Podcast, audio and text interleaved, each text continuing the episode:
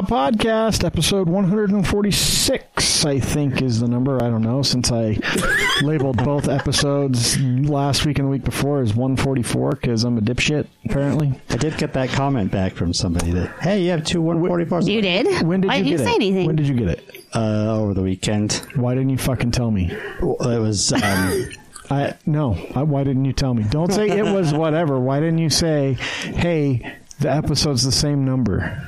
I didn't know if it was just iTunes or something mixing it up. I didn't You should still it was- tell. You should still tell me so I can fix it. Because when Jess said it to me this morning, I'm like, what? And I looked, and it was because I don't go back and look at the feed always. I'm like, fuck, because I would have noticed it tonight when I scheduled the, this show to go out uh, for for Wednesday. But I I was just didn't working on one thing and Mark. posting stuff, so. When we were at dinner the other night, Mark pointed it out. to you. Yeah. That Dude. man. he might, you know, what, he might have pointed it out to me. I was like, that that night was uh, that night was. There was a lot of stuff going on. So yeah, that night. So so this is uh, anyway. It's episode 146. I'll try and remember that. This that. is episode 144C. Yeah. um, it uh, we uh, have a it's it's going to be a long interview uh, tonight. Uh, we actually just got done talking with Sim Gill, but you'll hear that a little bit later in a in an amazing long form discussion about society and law and some of the His stuff going on at the Hill and his passions and Curry. Uh, yeah, some some Curry. discussion about curry and Indian food. Um, but uh, yeah, it's a it's a great conversation that you guys will get to listen to. Um, I think he's becoming probably my one of my favorite guests for sure. he's so freaking smart and he's He so well spoken. And just just a nice person and Passionate. and and he's a prosecutor but he sticks up for the little guy which is I think perfect. So uh, let's talk about this weekend real quick and get it out of the way. So this weekend was a bit of a like crazy like shebang. Heather's birthday was this weekend, Jeremy's wife, and uh, Bree planned a uh, a party for her because Jeremy's a really shitty husband.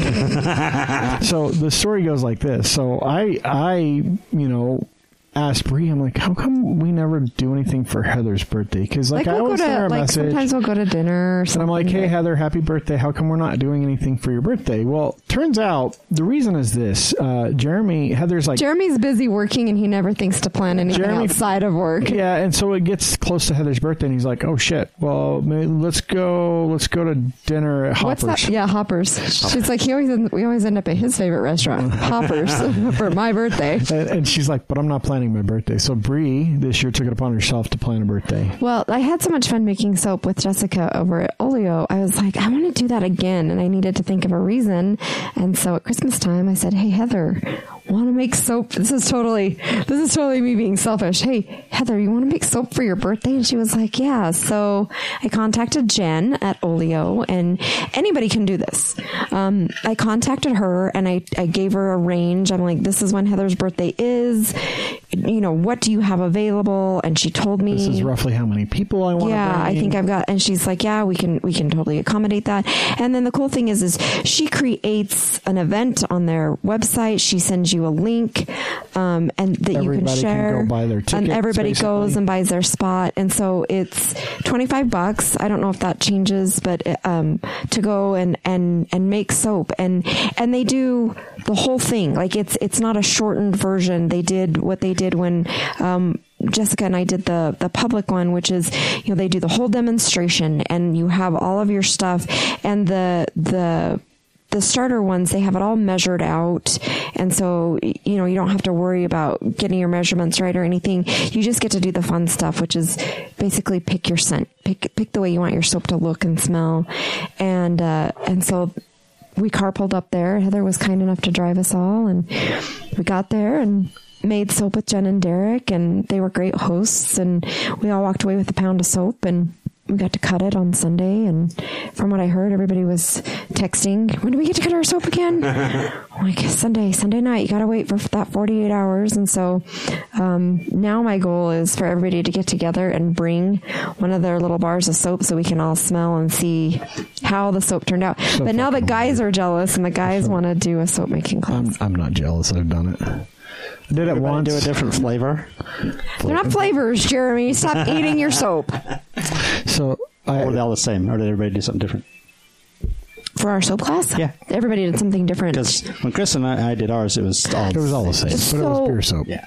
So I think Jen, I mean, I love Jen. And so I think she kind of did a little bit of this for me, but she gave Heather a choice of, of the kind of soap she could make and, and Heather picked.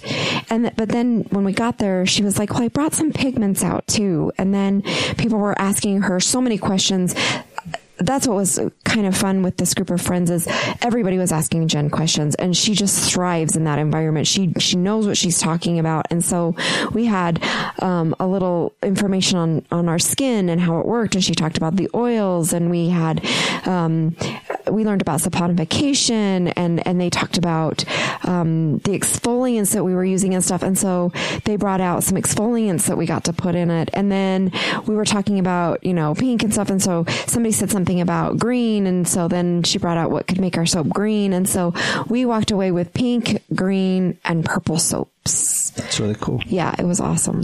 So, Jess, what did you do this weekend? Nothing. You didn't make any cakes or anything? She did. You said you were tired of hearing about it, so What? I know of at I least was joking. two cakes Come on, she give me a break. you do. I would never have known that. what, did I joke? No, But what? I that you knew what I did. Yeah, I don't That know. I. I actually don't know what you did because my, my Instagram was not full of Jess pictures from from trying to kill herself in a flash flood in, in a slot canyon. It wasn't a slot canyon, but anyway. Uh, you know, it was And definitely you an never, canyon. you don't ever exaggerate either. so you uh, made, did you do anything other than make cakes? I had a soup party with my cousins. soup? Ooh. A soup party? Did you make bread balls? No, What? So they're not cool enough for you to make I bread made, balls? I make. I two cakes I made this weekend.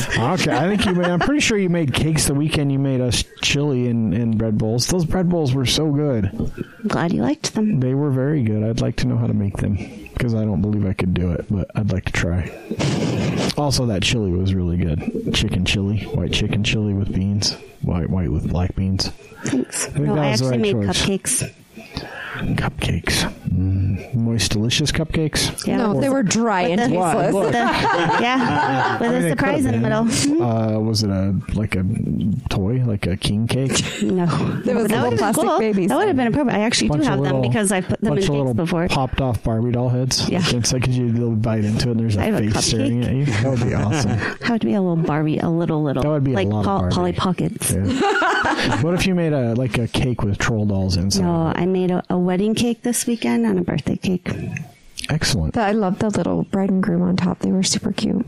The little Batman groom. What? Oh, I did see that picture. I did see that picture. It was surrounded by RSL pictures too. I'm sorry. there was a lot of RSL this weekend. Um, first home opener, we won. Uh, there was a tifo, which for those of you who don't know is a giant fucking hand painted thing that the fans make, and then It's a hand painted thing. It's a hand painted sign. it's like it's like, Like a thirty like thirty to sixty bed sheets sewn together. That's big. It's humongous. It, it basically took up the entire south end. that south section that you sat in. It took up that whole section. That's pretty cool. So it was uh, it was cool. They started a new tradition where they plant a flag at the end of the game if they win. Uh, the team comes over and plants it in front of the supporter section. So that was kind of cool. Um, but I want to talk about that thing Our- our Jeremy said. So the way the way I the way I view this thing. So Jess just hands me this when she gets here today, and it's a postcard from Alaska. Yay, Alaska. Uh, and it's From a- our listeners It's addressed to us, and if you've ever been on our show, um, little behind the curtain, we like to send our guests that are on our show things like Christmas cards and other little goodies on occasion, and thank you cards because it's really kind of them to join us. Um, and so Jess, when she does that, sends out, you know, us at her address because she's addressing all this stuff. That's the only place her address appears anywhere. Uh, all of our other stuff is, is private. Um, uh, all of our, our domain hosting and everything else, there's no address on any of our social media accounts. So we get this postcard from Alaska, and it's postmarked from Juneau, so it was totally from Alaska, and it's a little seaplane. It's handwritten. and it's written, I think, by Mr. Bukaki. I'm not sure who wrote this. so, if those of you that don't know the Ebola Monkey Man, uh, so just just Google Ebola Monkey Man. Basically, so you know, there was a guy that got sick of all the Nigerian prince scammers uh, via email, uh, sending him stuff, and so he started interacting with them and sending messages back and forth. My boss does that all the time. And he's he did this for like years and he's got like pictures of these people and the one that he really kind of got famous for because he had done you know so many with and posted these up. And this is this is like 10 15 years ago that this all happened. Um, but he's like, I don't feel comfortable using my name anymore. This is like, you know, um, a year and like six, 60 emails in with this guy. And he's like, I don't feel comfortable using my real name anymore. Uh, you, you can call me Mr. Bojangles. I'd like you to make up a name too so you don't get, you know, so nothing happens to you. If you can't think of one, here's a few that I would suggest. And one of them was Mr. Bukaki. And that's the name of the guy. starts getting called, and he's got a picture of him like holding up a sign that says Mr. Bukaki. Like anyway, so that's why I said that. Um, but the the the handwritten note, and it is handwritten. It is not like a stamp. It says, "Hello from Alaska. One of my goals for 2019 is to save money one." One way I've been doing that is by doing my Amazon.com shopping in air quotes for I guess they're real quotes. They're not. They're real quotes they're on the paper, but you just did air quotes. It was both. so in real quotes, shopping for free by using the app Very Dice. Uh, if you want to check it out, use code, and then it gives a code. And I'm not going to give that because I don't want you guys to steal my code. Uh, That's our code. that is clearly like fucking spam in like a primitive format. Like the how, next level. It is a amazing. handwritten postcard. I do not know how they got that address. It's the only thing I can think is Peter went to Alaska and is fucking. I've been thinking about it like the whole time we interviewed Sim. It's totally from Peter and he's just fucking with us. Peter, thank you for the postcard from Alaska. Either that or he called someone in Alaska and had them write it. I, I don't know who's. Grab Peter's card. Go go grab that. Let's compare handwriting. We'll see. It's in purple pen. It could be uh, it could be Jess. Maybe she's just fucking with us. I wish. Maybe she, Handwriting is neat maybe she went to Juneau this weekend, took a flight, and Have you seen my handwriting? uh, that there's- handwriting is pretty different. yeah. Peter writes in all caps and has no cursive. This has cursive. Bree. It's like all in cursive. Yeah, Bree, do you write cursive? A lot? Yes, you do. Did you do this? Your handwriting's better than this. It's not Peter. Peter writes in all capital plain text. Anyway, so we got postcards. Thanks whoever Um, sent that, but you can send real postcards. It's still going on the wall. It's true. It's going on the wall. It's it's amazing. I still don't. I just it was really funny to like. I was like, oh cool, we got mail, and then Oh, I started reading it, Alaska. and I was you're like, What the fuck is this message? Like, how does this? So it is clearly someone that. The only other thing I can think is like someone has our address, like has that address saved because they got something from us and then they got like hacked or something. And, It's still going on the wall of thank you cards and Christmas cards. yeah. Well, the Christmas cards can't stay up. Well, for long. Technically, no, I didn't put the Christmas cards up. I put an Olio card up that came at Christmas because it just has the just has Olio, the Olio logo. Yeah, on the front. And then Peter's waving at us in his card. So it's a picture of Peaver. Peaver. Beaver. I, I feel like Peaver's with us. Give it to Beaver. That's going in the show notes. Leave it to Peter. anyway, so he's waving to us all the time when we're in the studio doing the podcast. Now we'll have Alaska. Remember Alaska. So, uh, St. Patrick's Day is this weekend. It's amateur hour. Oh, yeah. What's, Green uh, aside from the parade, which I'm sure will happen, what else is going on, Jess? it will happen. You can come to a party with me on Friday night at Liquid Joe's. Nothing fucking stops the parade. What? Wait, wait. Liquid Joe's? Who's playing? Uh, the Oingo Boingo dance party. Oh, really? So it's, It's like three quarters of the members of Oingo Boingo. Oh, is it really? Yeah. Are they sold out? No. I'm going. I missed them. They played Cinco de Mayo last year, and I didn't go. Is Carrie going? And I regretted it. I don't know. I did. Oh, I totally didn't ask. I asked him last I, time. I bet he, oh he no, loves Oingo Boingo. No, it was last year that I asked, and he was going to be out of town. I didn't ask this time. Uh, I'll I- ask. First off, I don't. I'm not a bar person. I don't like. Bree's mom sent us a thing, and she's like, "Hey, you guys should check out Prohibition. It's this new bar." This new bar. Like, like- two years old. What? I'm like, years later. like, what? I'm Like, like, uh, no, mom, it's not. But thanks. first off, That's awesome. we don't go to bars. Like, ever for But it, anything. that's more like loungy, like Yeah, but because it used to be the hookah bar. But we don't go to bars, like w- like never. Like why the f- in We like went to nine that years? jazz place. That was a bar. Yeah, but okay. So we've been to like one bar in oh, nine years. Like, I mean, we've been to a couple others, but yeah, like, but we it's not a went to that we because it was somebody's birthday and we got invited. But Bree's mom, like, is does she just assume that we're going out to bars now, she and like we should go go check out out this new hip party bar? It's weird. I don't do that. I don't have it. First off, if you've ever met me in person, I'm I don't have party. That's okay. That's not part of my personality. And if and if we are somewhere else and it's a bigger gathering than like just our our close personal what is it dozen dozen friends I guess it's about six couples Chris will just walk out Yeah, I just like leave. if it's if it's I'm such a dick. And You'll I- just it's, leave. It's just because I think like saying goodbye to everyone in the party is stupid. Because there's always some asshole that's like, "No, man, no, you gotta stay. Come hang out. Just come, just come talk and stay." And I don't ever want to fucking do that because when I'm ready to leave, I'm ready to just fucking leave. And so I just slip out and disappear. And my friends, my other friends, that they're just used to it. They just know that happens. I don't say bye. yeah I remember when I first started bringing you around like Jeremy and Josh and those guys you'd get texts after um everything o- okay Oh, yeah, I'm fine. It's cool. I just um, I was just done. So uh, okay, so the Oingo, oh, man, that's I'll be at that by myself with probably hundreds of my best friends. her oingo boingo friends A bunch of bunch of people our age that like Oingo Boingo, basically. Basically, No youngins. That is the nice thing. You're not going to see a whole lot of youngins at an Oingo Boingo dance party show at Liquid Joe's. 21 and older. Yes, Well, I, to me, youngins is like 23, 20, any. I don't know. There were people that were commenting that was like, "Oh, I wish this was all ages." It's not. Anyways, Thank God. oh my God. So that's happening on Friday, and uh, also this weekend. So last week I said that Folk Hogan was playing up at the Canyons, but that is wrong. Um, the fifteenth, they're You playing at to our listeners. I know. uh, AB, oh, I think it changed because Probably it was actually an event on Facebook. Um, so the 15th, they're playing in Provo ABGs. Um, and then on the 17th, on actual St. Patrick's Day, they will be playing at Soundwell, which is on like Second South and No, First Down, What no. or something. we no. can't be totally kitschy with I don't know. the, the folk Hogan at the Piper Down. No, I guess not. Um, if you want to go up north, you can go see Travis Tate is playing at the Ogden Yeah, Wise Guys Ogden, I actually that's on the 15th and 16th. I thought about it and then I'm like, ah, I gotta go to Ogden to do that. That's his. King of the Leprechauns. Yeah, but there are like show, right? awesome restaurants up there too. You could go to. Yes, something like Yes, that. there are a couple awesome There restaurants. Um, also on the fifteenth, uh, we talked about last week drag bingo at the First Baptist Oh Church.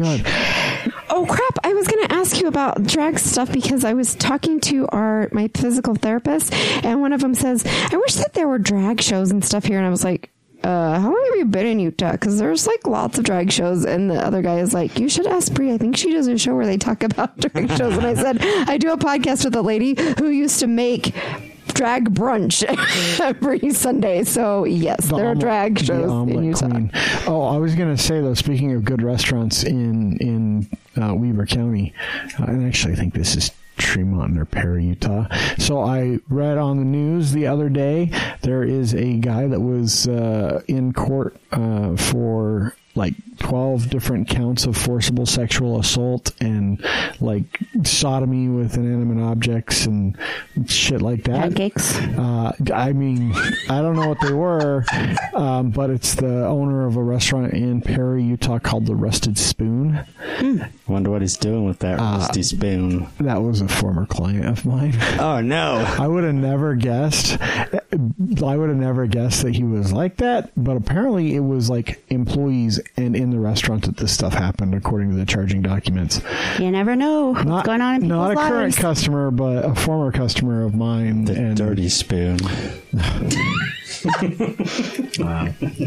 so if you get past drag Wait, bingo, I, like I, I like I know I interrupted events, but you just fucking killed it. no, we we're still going because the 16th is Fourth West Fest Yay. at Mountain West Cider, and it's super fun. If you haven't been, go. It's awesome. Their ciders there. They have food trucks. games. Uh, it's just really super fun. And then the 16th, That's, also, uh, as you said, is the parade, which I assume is going through the gateway again because that's usually where it goes. I have So- no effing clue. I think parades are stupid. But that's right. You like parades? Is that what we So, said? Do you like getting candy thrown at you and watching little kids like up. dive in front of vehicles? Yeah, get run over. There's some tradition in parades for me growing up too, which is probably why I hate them.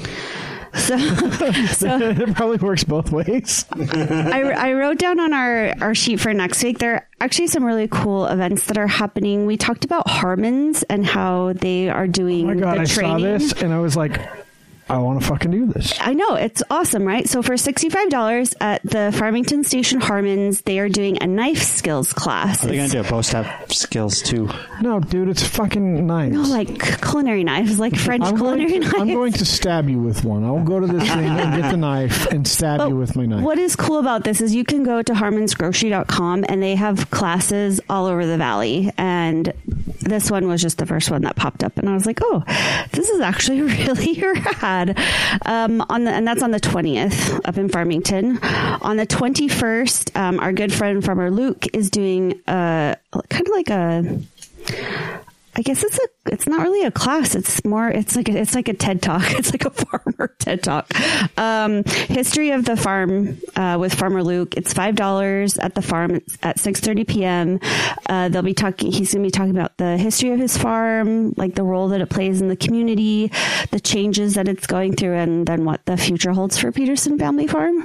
So you can go on to Nice. and it's Peterson with the E N. PetersonFamilyFarm.com By for that. the, by the way, if you want to hear our interview with Farmer Luke, this Farmer Luke's a fucking smart dude, and it was really, really a great conversation we had with him. That's episode ninety-five. Nice. I did some research. I saw that. Up there. I was really excited about that. so I could be like, "Whoa, we talked to him I don't know, like fucking hundred shows ago or something." So I picked I picked another event that is also up in Ogden on the 21st, but this one is important because we always talk about uh, climate or clean air. Um, the laws for the plastic bags is being talked about right now, but at Weber State is a sustainability conference, and what that is is it's actually two days, the 21st and 22nd, and it's the 10th annual, and it's just workshops. There's workshops on climate change, nonprofits, clean energy, um, affordable green housing, uh, and the registration closes on the 19th, but you can still register like the day of. And if you're a student, it's like $30. If you're a professional, it's $105, but that's for like the whole entire weekend. So I just thought that was really neat that they, that that's been going on for that long and that those conversations are happening where students are involved. That's really cool. I, I, I've been looking at the Harmon's classes. so the, the knife skills class. The only thing I'll say about that is I I don't know what I would do with that knife because I invested a lot of money in really really good knives years ago, and they're still really really good knives. Like when you spend two hundred and something dollars on a knife and take care of it, it lasts. Well, and I think on there it said like you can even bring a knife and they'll like sharpen it for you for like 10 bucks or something like that. Like there. So it's not just like, Probably just honing it because real sharpening is uh, you have to have a lot of special equipment for that. maybe they do. You don't know. They could. They could have like so at the farmers market in the summer. There's always There is a uh, sharpener. sharpener, but they have like an actual sharpener. So my grandfather sharpened knives. That was Yeah. his business. I wonder if they'll sharpen my shears. yes, they will. Yeah, if they're real shears, They are. They're those scissors that I use upstairs. Those are the, shears. the big black ones. Yeah, those are good. I like them. Uh, so anyway, yeah. Um, thanks, Jess. I'm now. I really want to. I really want to take that. It's really good. class. Yeah, just like you can plug And in I- which, like, you can even plug in chefs that they have and like see what classes they're offering. Yeah, I mean they do stuff like uh, grilling and beer, uh, sparkling taste of Italy, how to cook, how to cook the best Spanish paella. I wanted to cook paella for a long time, and I know it's a super big commitment. And if you fuck it up, it's just going to be horrible. And I don't have a paella. You don't know unless you try. Listen, this weekend I'm going to be making a cake that I've never done before. Yeah, but- I know that's every weekend, but this is like a really special one. No, but a, You can do it. if you fuck up a cake, it's your time, right? Like And in your ingredients and everything. paella is like a lot of really fucking expensive ingredients. Like it's no, it's half saffron and a lot of like expensive seafood shit. Except for I think at Costco and Sam's they have a bag of frozen paella seafood mix, but I don't know if you would use that. But anyway, I'm just saying, fondant's not Just as take the expensive class. as claimed. I'm I'm seriously considering it right now. you have no idea because I've always wanted Coming to up cook in a few paella. That would be a Um, it's a few months. It's a lot more than that. Magic macarons. Macarons. I can teach you how to make those. I won't even charge a lot. Wait, a lot. are you going to charge me for it? No. That's fucked up. I do want to learn how to make those. That I is to- my favorite cookie. I have to pay for the ingredients. Almond flour is not cheap, I'll yo. buy. Is that why? Is that why they're so special as almond flour? Hmm? I'm happy to buy. Well, actually, it's more than just almond flour, but yes, that is one of the Oh, I love them. They're my favorite thing on the planet. Okay, sorry, sorry to our listeners for uh, me drooling on about macrons and paella and knife. I think the knife skills class, even for me, would be interesting because I think I have pretty good knife skills, but I don't know if there. Maybe I'm doing things incorrectly. It's always incorrectly. good to learn Yeah. new things. I did cut my finger off. off Could be a new talent. Somehow. like Christmas Eve. yeah, Christmas Eve. Yeah. Cutting a banana. Don't ask. Of all things. Don't ask. Don't ask. Also, sharp knives, kids. My finger's still here because it was nice and cleanish. The stitches were not clean. Not like a hedge trimmer. That doesn't leave a clean cut. no, not at all. uh, okay, so should we do a little bit of news? Just maybe a tiny bit of news. Um, and then uh, we'll talk to Sim. Um, so, uh, what's this tie? I didn't do this tie company article. Who did this one? And I haven't read it because I'm lazy. The tie company article. We can do it another time since nobody read it because it is actually cool. Yeah, I, I'm sorry. I just I've been really busy. And, Oh, I read it. well, then let's talk about it. It's a about it. magnetic Busy. tie. What it? Okay, what's so special about a magnetic tie? Because I have clip-ons. Well, it looks better than that. It's a little bit easier to use. It looks super professional, and they're even thinking about using it at the MTC for missionaries. But that's not why it's cool, you guys. No, that's not why it's cool, but that's what the tie is. Okay, so why is it cool? Why is it cool? What do I have to say? Because you read the article. no one else read it. Just, put it on there. She read it too. so it was a Kickstarter, and it's these two brothers who used to be um, drug addicts, and it took them years and years and years to get um, to get clean, and then they invented this tie together, and now it's like it's everybody wants it. Famous people are wearing it. it I, I think it's an awesome story. And so all of their pros, uh, not all of their proceeds, part of their proceeds go toward, um, helping people beat addictions and, and stay clean because they even had to stay away from each other for a while since they were both addicts. they couldn't really be around each other. Ryan Smith. That's a Mormon name if I've ever heard one. Ryan and Daniel Smith. Wow, that is. That's about as white. So that's the cool part of it is they're former addicts and now they're using this this Kickstarter. So the Kickstarter goal was like ten thousand, and they like went way way above and beyond it. Um, but beyond that, then some of their proceeds go to help others. See? And they're going to have a women's and a kids line. Oh yeah, they're developing other lines. Nice. What's the? Do I do I need to go next? Oh no, but I was trying to look for the the website. I can't. I thought it was at the very bottom. ModernTie.com. Yeah. There you go. All right, I want I want to talk about uh, I want to talk about something. So we're going to talk a little bit about the hate crimes law uh, and some of that stuff with with Sim Gill, but um, I want to talk specifically about the conversion therapy legislation that has been out there. Um, what was the what was the bill number? Does anyone remember? No, I'll look and see if it's in this I, I don't know if House Bill three ninety nine. Okay, so HB 399, um, which was a bill that was proposed um, to make conversion therapy illegal, to ban it and make it a criminal offense. Was it just specifically for kids or just in, in its entirety? So it, it was it was for kids. Can, if you're over 18, you can have whatever the fuck you want done to you because you, you have the ability and the and the agency to say what you do and don't want. But it made it illegal for children to be placed into conversion therapy and for conversion therapy to be performed on kids. So uh, it got into the House and it got into a committee, and then they started making all sorts of fucking changes because, you know, the Mormon Church doesn't like gay people. Um, I'm I have no problem saying it out loud because it's true.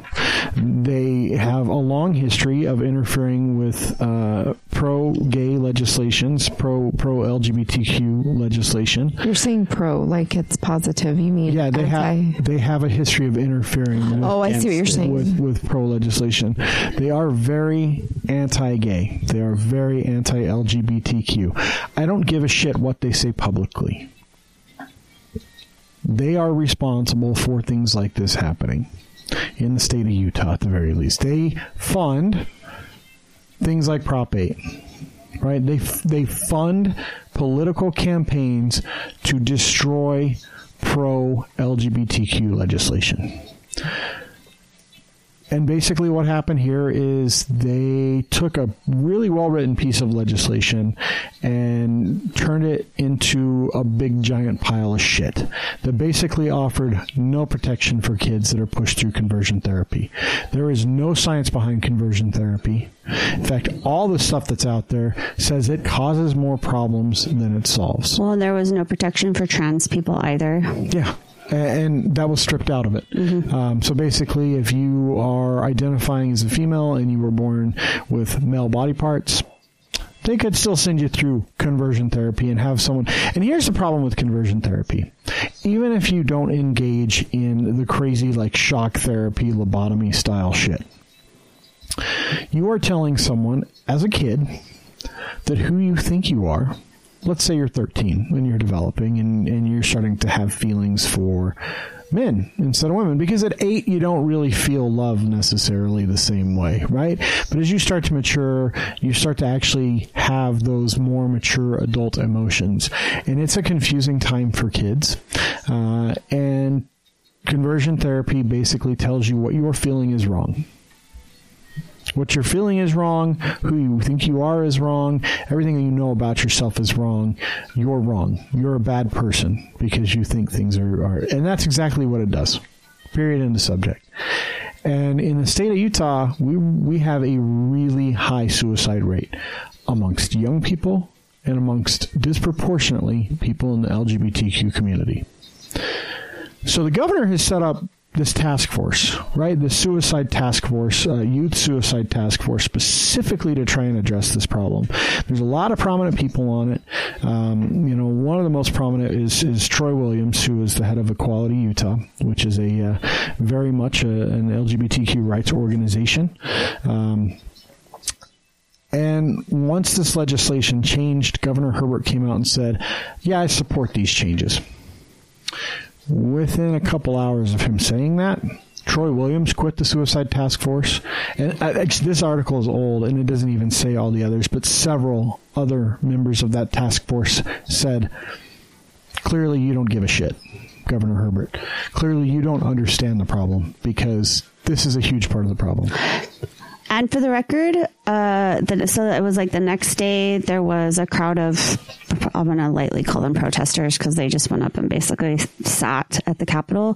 And Spencer Cox went, Spencer Cox went and sat with every single one of them and listened to their stories and said, I have been fighting for this for you and I'm going to continue fighting for this. So he didn't just sit and listen to their stories. He sat and participated in Yeah. the sit-in. It was That's awesome. essentially what it was. Yeah.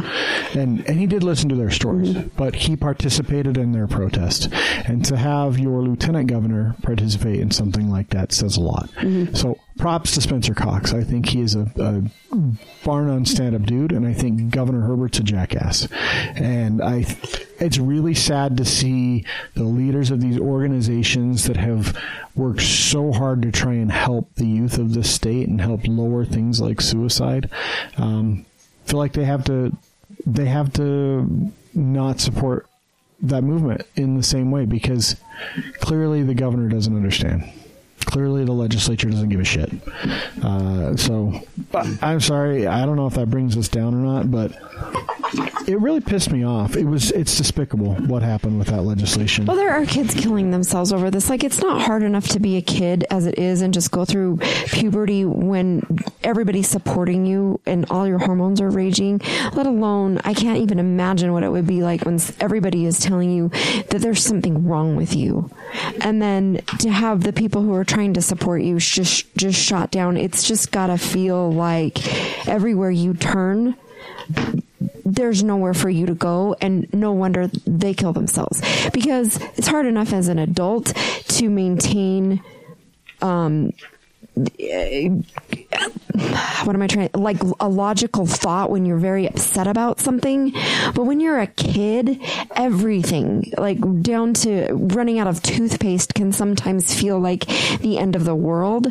And so I can't imagine just feeling attacked from every single space that you occupy, not having a single safe place to go, and having even the people that that you know are trying to help you get shot down too. I it it, it makes me so mad. I I obviously cannot even think of the right words that I want to say. So uh, speaking of awesome, uh, Lieutenant Governor Cox. Um, so the there's been a battle going on uh, in the state of Utah. Um, we talked about it quite a bit. The Count My Vote initiative uh, and the uh, the compromise legislation that was passed SB SB 54, I think, um, some some time ago, um, like two years ago, I think, uh, is when it was passed. Um, but essentially, so in the state of Utah, uh, on the Re- on the Republican side of things, um, you have always only been able to be elected or be put on the ballot if you got voted in in a caucus. We've talked about that a lot. You can go listen to other episodes if you want to hear the details. Um, but this bill allowed for candidates to collect signatures to get on the ballot, much like a ballot initiative appears, but to be able to get onto a ballot for citizens to vote for them for office. And that's been a big fight in the Republican Party. Um, the Utah GOP has basically challenged the law uh, through the court systems. And, um, you know, Ben Winslow, uh, awesome Ben Winslow, posted a meme. Spencer's tweet. Yeah, he posted a cracks me meme uh, about it. Uh, so the Supreme Court, um, the the Utah Supreme Court, not the Utah Supreme Court, excuse me, the U.S. Supreme Court. So it went all the way up to SCOTUS, uh, and SCOTUS has said we're not going to hear the lawsuit. Uh, we're not going to hear the Utah party's lawsuit over the the law because uh, we agree with the lower court's decision, or it doesn't hold merit to be uh, a U.S. Supreme Court decision. There's a lot of reasons they don't hear cases, but when they choose not to hear a case, that means the lower court's ruling stands. And so um, Ben Winslow had posted a meme that said, "It's gone, it's done." It's from the Lord of the Rings. Yeah, and Spencer Cox retweets it and puts, "If you're wondering, that's me and Ben's GIF." so he didn't. He hadn't initially uh, issued a statement, but basically he's saying, "Fucking Thank you. finally, Yeah. it's done, you dumbasses." Because for those of you that Lord don't know, Ring in Mordor. that's actually a big deal. That's that's part of that's one of the biggest charges of the lieutenant governor's office is they actually run elections. Yes. Uh, and so, you know, they have to abide by those laws. And, um, you know, he has some thoughts. He, he's on X96 uh, regularly during the legislative session, like once a week. He's on the, the show uh, in the morning. Um, and he's, it's fantastic to listen to him talk to people. I was of the people I was like, why do you have this guy in with this agenda? But and I'm like, he's just like flat out talking. I don't ever feel that he, I don't ever feel he's got an agenda. either. yeah, ever. I don't Like, know. and, people, and people ask hard questions, and he gives the best answer that Yeah. he can, and, and he says things like, I don't know. "I'm not a legislator."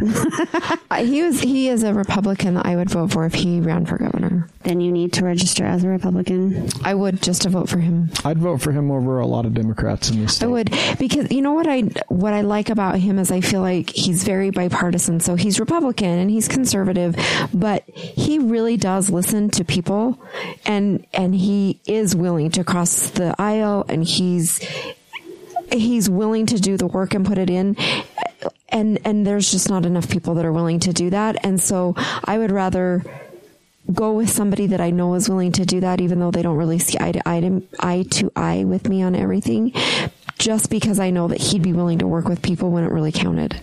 Well, we'll know in the fall. With us again today is uh, Salt Lake County District Attorney Sim Gill. Officially, It's because only been six months. Can you last believe time that? he was running, so he was. Well, he was the district attorney then too. technically. Thank you for acknowledging that. It wasn't, this isn't new, Jeremy. no, no, I'm just saying. So, so it's He's official. re re Re, re, re, re-elected. three, right? Yeah, yes, it is. Yes. Repeat. Three Pete. Yep. Happy to be here. Should there be term limits for the DA? No, there should not be. Let me tell you why. No, honestly, I actually believe I understand the idea of term limits, but there are certain institutions where I think longevity actually helps you to create the kind of institutional change that you want to have. In fact, the challenge with the Salt Lake County District Attorney's Office as an institution has been that people have come and gone and they sort of reset, then somebody resets their reset, and then somebody resets their reset.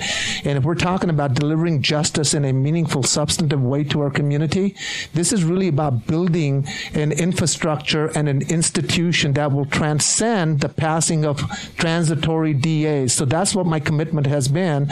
And so I came here to make a generational change, and the goal is to stay there. I've been asked to run for Congress. They've asked me to run for the Attorney General's office, and I politely declined that because I came here to do a job and to actually build an institution that is accessible to all my community and we can be a part of and be proud of.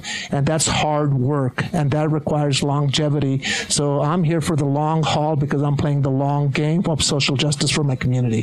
He, he answered one of our Yeah, questions. that was totally I your question. have that. And when he says his community, Christopher, he means he went to Kearns High. That's right. that's what I Kearns. High Cougars, and we Yeah. actually went to the same junior high We school. did. Jeremy and Yeah. Sim and, and I are all uh, Valley were- Junior Ligers. Ligers, Ligers. Ligers. There you go. There were- Absolutely. There were probably less guns at Kearns High School when you went there. is my guess. hey, hey, come on now. Let's not go there. these, these are these are the stereotypes we all have to fight. Although unfortunately, it's it's true because my kids went to um, St. Francis Xavier, Uh-huh. uh, and every time Kearns High went on lockdown, they would have to because of the proximity. Oh, I see. And my mom taught at Beehive, which is in this neighborhood right. here. Oh, wow. And so my mom would always say, "We're in lockdown." So it probably happened about five times during the my girls' elementary school Yeah, career. it's un, you know, and the sad part is, look, uh, that's a reality we all have to acknowledge. Uh, the, the, you know, guns are out there, and there are communities, and uh, there's a sense of uh, loss and alienation,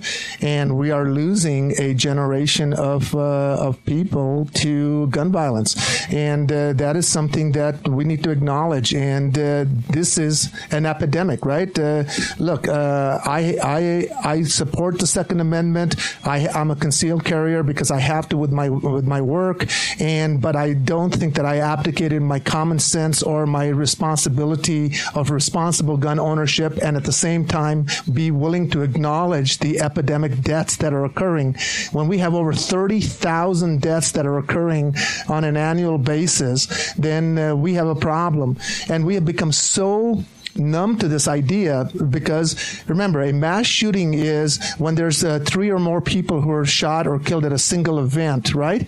And and I and I I, I actually graphed this uh, actually borrowed it from the New York Times. We went almost uh, two years where we haven't gone a month. And I actually went like when you look at it there were like 30 mass shootings uh, in one month. There were 22 mass shootings another month. They just don't get the headlines. We are getting uh, uh, uh, two or three mass shootings every week, uh, every year, and that's what's causing this epidemic. But those don't get the headlines. But those bodies are dropping. Just and those families are suffering. Those uh, that chaos is being caused. It just does not get the headlines. It's happening on a daily basis, folks. So let me ask you, Sim, what's the bigger national emergency? Uh, gun violence and mass shootings in this country or border crossing at the southern border? Yeah. Well, you know, you know, you know. the- I mean, you and I can talk about opioid deaths. We can talk about gun shootings. Uh, you know, et cetera, et cetera. And we are losing more lives and some real challenges in our community on a on a daily basis. And our policymakers, man, I, I can't understand where we are. I don't understand what space we're occupying. There has to be a level of conscious denial that is going on, where you have to deny the reality that is going on uh, that everybody else is uh, uh, feeling and experiencing, and then we're using mass media and social media, whatever, to actually as a subterfuge to cover that up is fascinating to me. We live in the we're supposed to be the most freest society, but we're probably the most propaganda driven society uh, ever. Marketing wins. you We'll, know? we'll look at look at what happened with, with the citizens finally saying, "Hey, we want changes with with with Prop two and Prop three. And thankfully, it didn't touch Prop four yet, but that's coming. It's a coming. Year. It's wait. coming. But but then the legislature goes, "Yeah, yeah, I know you guys want this, but we know better." Well, what about the bill that they just did where um, they were trying to keep uh, concealed weapons off of school grounds, and you can walk right up to the door with your Open f- sidearm Oh, yeah. open carry. You're right. What's the point of that? This isn't 1842. We don't need. and and they had a provision in the bill, you know, so that people could drive, you know, drop off their kid and still have your, you know, your Right. gun in the car or whatever. But I don't, I don't know why you need to be able to walk right up to the doors with your gun. You need to be ready for a gun duel at any time. I just the don't Old West. understand that, especially with with with smaller kids. I just feel like. So I, I went to to I used to work with this girl who took gun, who took a hunter's permit thing, Right. and she's like, I don't understand why people are so worried about kids picking up guns. I said, you grew up with them every single Right. day, and your dad stressed that every single day. I didn't, and I can't guarantee that even right. as a kid, I would have realized the danger of a gun. Yeah. Well, you know, look, uh, I understand the desire to exercise your constitutionally protected right, but we're also adults. We're also civilized. We get to choose a little bit about how we want to interact, for example, with our children and our schools and so forth, right? So, for example, as an adult, if you want to look at pornography, it's your right to look at pornography, but you wouldn't want to exercise that uh, right at the front gate of an elementary school, okay? By the same While you're to- waiting to pick up the kids. right, right, right. You know, hey, On I- the school bus. yeah, I'm, I'm exercising my you know constitutional right. You know, so I, I it's not it's not about respecting that. It's about just recognizing that you know we have certain concerns as a community, as a society, and those are don't always have to be butting heads with constitutional rights. I support the Second Amendment, but I also support human evolution and agency and intel- intelligence to say that we can come up with ways where we won't impri- uh, infringe on that and still have a reasonable society with other concerns that are of concern to us, right? And uh, and and it's not about a binary choice of in order for me to win, you have to lose. We can have differences of existence and opinions, and we can still be adults about it. Well, look, I mean, Heaven we, forbid. we have freedom of speech and we have the ability to protest. But what happens when you want to organize a large protest? You have to get permits to do it. Yes. You don't just get to have 2,000 people show up on Capitol Hill without proper permits and, and proper security and things like that. Yeah. What's to say you don't have to have a permit to carry a gun? You have every right to do it. We have to have a license to drive a car Well- that has a real purpose other than killing someone. Right, and I mean, I mean, there's common sense things, right? We go into your garage and you uh, park your car. You don't leave it running because it creates noxious fumes, Yeah. and you know, and so you, you know, we we can learn from our human experience. So we can say, you know what, schools are an area where nobody should be carrying guns. You're not allowed to You carry know, them in a post uh, office. You can't carry them through the airport. Yeah, you can't carry them onto into a federal courthouse. You Like, know, so that doesn't mean that your li- uh, rights are any less valuable, right? You don't have to go out there and assert them. Nobody's impinging upon those rights, and we can talk about creating certain certain levels of decorum. When we go to church to worship, we go there with a certain somber attitude. You don't go there to be, you know, you don't go down there to throw down Van Halen, right? Okay, and, uh, you I didn't know what church uh, you're going to, you know, but I mean, my point is simply that we share, we as as a social structures of our communities, we share in those what we call norms of uh, civilized behavior, and that's not in violation of somebody's constitutional rights. It's just the conditions by which we say we want a bit better, safer community. That's all we're talking about. I want to go back to the to the joke I made, half half joke, half reality of, of guns at Kearns High School. So Kearns is an area I joke on the show that we live kind of in gangland, but I love living here. Right. But the truth of the matter is, in the last year, we've had a ton of gun violence and a lot of drive-bys in this area. Yes. and and that's a factor of just where we're at. Property values are not great, and money for public education in this particular community is not great as a result, because that's a huge, huge contributor to public education here. So we're talking about poverty. We're talking about lost economic opportunity. We're talking about the breakdown of of the family structure and support. We're talking about the basic elements uh, which actually help people thrive. You know, there was an interesting study that was done that talks about, for example, that if you have a person who, a child who's physically or sexually or emotionally abused, it's not a big leap of faith or a reasonable inference to say that that person is going to subsequently uh, participate in criminal behavior. But a co-occurring, co-equal uh, contributor uh, to childhood abuse is childhood neglect, the failure to thrive, which will also uh, is a co-equal co-contributor for subsequent criminality. And failure to thrive is having a safe roof over your head, having food in your belly, feeling a sense of security, not living in a state of hypervigilance where you feel like that you're under attack constantly. And those are issues that we can actually uh, impact and build better communities. So when we talk about depressed communities, they're depressed not only in an emotional level, but they're economically de- depressed. They're uh, they're uh, institutionally depressed. They don't have the resources that uh, that are there. You walk into a, a depressed community, it's cheaper to buy high fructose corn syrup soda than it is to be able to have access to fresh fruit, right? So all of these things come together to create the communities that we have. And good public policy is having the courage to discuss these issues to talk about what kind of society we want to live in. So, so look, I grew up in Kearns. I love Kearns.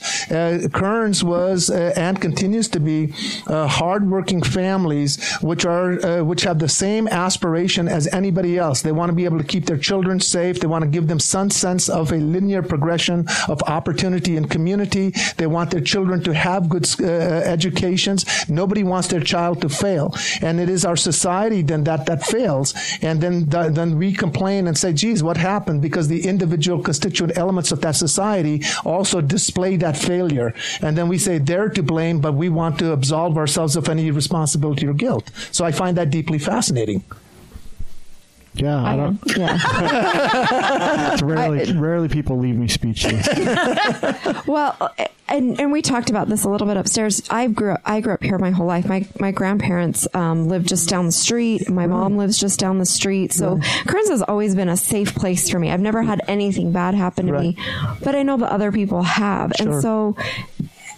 I mean, I, I protect Kearns. I, I stand up for it. Um, I think it's a great place to be. Um, I love that we're, I, I say, you know, technically we're on the bench too. I mean, I'm on a mountain bench. We have some great views. Um, it's beautiful over here, but because it's not the, the east side and it's not as, as wanted, um, we do. We have, Kearns is the lowest rated high school, uh, you know, the highest rates of dropping out. Yes. All of that stuff. Yes. And, and I feel, Terrible. I- yeah, because I see these. There's little kids that play in this circle Right. constantly, little little kids, and I think and yet we continue to elect Eric Hutchings. Uh, well, uh, look, uh, you know, Eric is uh, Eric is Eric's a good guy. dude. He's a He is good a good dude. dude. You know, he means well and he works hard. He's worked really hard on uh, justice reinvestment issues, and I, uh, you know, uh, you know, Bree, to your point, I think is so on uh, on the money there because when we have, you know, as a public prosecutor, the single best thing that I can do to reduce recidivism is have people graduate from high school. Education right? And you know i went down and spoke to kearns high school about five years ago and talked to them about why it was important for them to graduate uh, from high school. Because statistically if you don't graduate from high school you're likely to have a lesser quality of life. You're uh, likely to suffer more from health issues. You're likely to uh, be more uh, involved in the criminal justice system. You're likely to actually create a intergenerational poverty that you're going to contribute to. And that comes down to the basic elements of education so why you know why are we failing in that education and i'm i, I mean i believe when i think about america i'm an immigrant son right and uh, and uh, for us education and the opportunities that were tied to education were so critical and you know, and these are the values I remember growing up in Kearns. Everybody wanted to achieve, right? The the value of Kearns is, you know, and I'll tell you, you know, here's for my Democratic colleagues out in the state of Utah, right? Dem- in Kearns and West Valley and Magna, should be the natural constituency of the Democratic Party, and they're not. Because if you both at a local level and at a national level, that uh, Trump won the working class, and he won the working class because he started to speak to the things that were of urgency to them. And we need to start creating a political dialogue that is truly inclusive, not just in the rhetoric of our political conversation, but inclusion means going to places that you don't feel comfortable in and reaching out to people that you wouldn't want to talk to. That's what inclusion is. And that's recognizing our failures under our best of our circumstances. And when, if Kearns fails or West Valley fails or Magna fails, excuse me, they fail on our watch. And it's our moral obligation to not, first of all, that stereotype to take hold, and two, to kind of make the interpersonal con- connections that are necessary to change the very fabric of this community. This community sometimes feels left out and isolated. I remember growing up here, we used to talk about the East Siders and the West Siders, right? And you know, and I came from a, a you know working class family, and uh, and we had things, and we we you know we cared about the same things. It was that stigma that was created. There was that uh, separation that was created, and that speaks to a larger issue when we talk about the one percent and the rest of us in the ninety nine percent. It is that wealth inequity, is that distancing that we feel from our social structures, and we kind of play into that. And to me, Kearns is a beautiful community, and I always talk about I learned my ethical code of working and what it means to be from working families from Kearns. My entire political affili- uh, sort of part of my political uh, orientation comes from that core that I learned at Kearns. These men and women who would go out and work 40, 50 hours, and they were pursuing the American dream. That's why my family came here. And to me, Kearns has that always been that seed of hopefulness. So I always look at it in that those terms. And if it's not there, then I want to do everything I can to not let that stereotype take away from it. I feel like it's an expectation too. So, um, I sent my kids to parochial school. It, uh, got them in pretty young, with the help of the principal over here. But but they they went to the parochial school over here on the Right. west side. They didn't have some of the the fun bells and whistles, but they grew up the whole time through that school with an expectation. Um, of going to college. I don't think it ever even occurred to either one of my children Right. that they wouldn't. And I feel like when you're poor, your expectation is you won't go to college. Right. You're too poor to do it. Um, your school isn't, you know, can't can't give you get the resources behind you. Right. And I think it, it it can totally be a mental thing because my kids are West Siders. They've Right. lived here their whole lives, and yet just by changing that expectation of you're you're going to college. There's Yes. not an if you're That's going right. to college. So in our family, that was the expectation. There was there was no question about it that we were going to go to college and we were going to work hard and succeed, and this opportunity was here.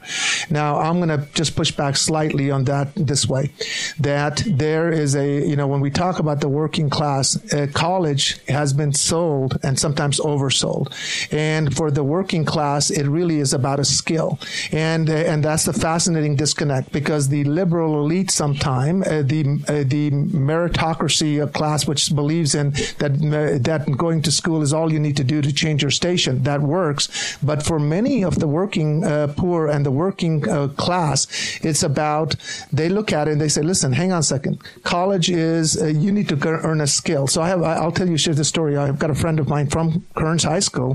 His uh, his grand Pass. oh hey hang on. I'm going to stop Sorry, right there. I'm stopping it. Okay. hey we're going to interrupt lit up and my Twitter Absolutely. just went, "Ah!" Just for everybody that, who's listening, saying why? What did he? Why did he interrupt?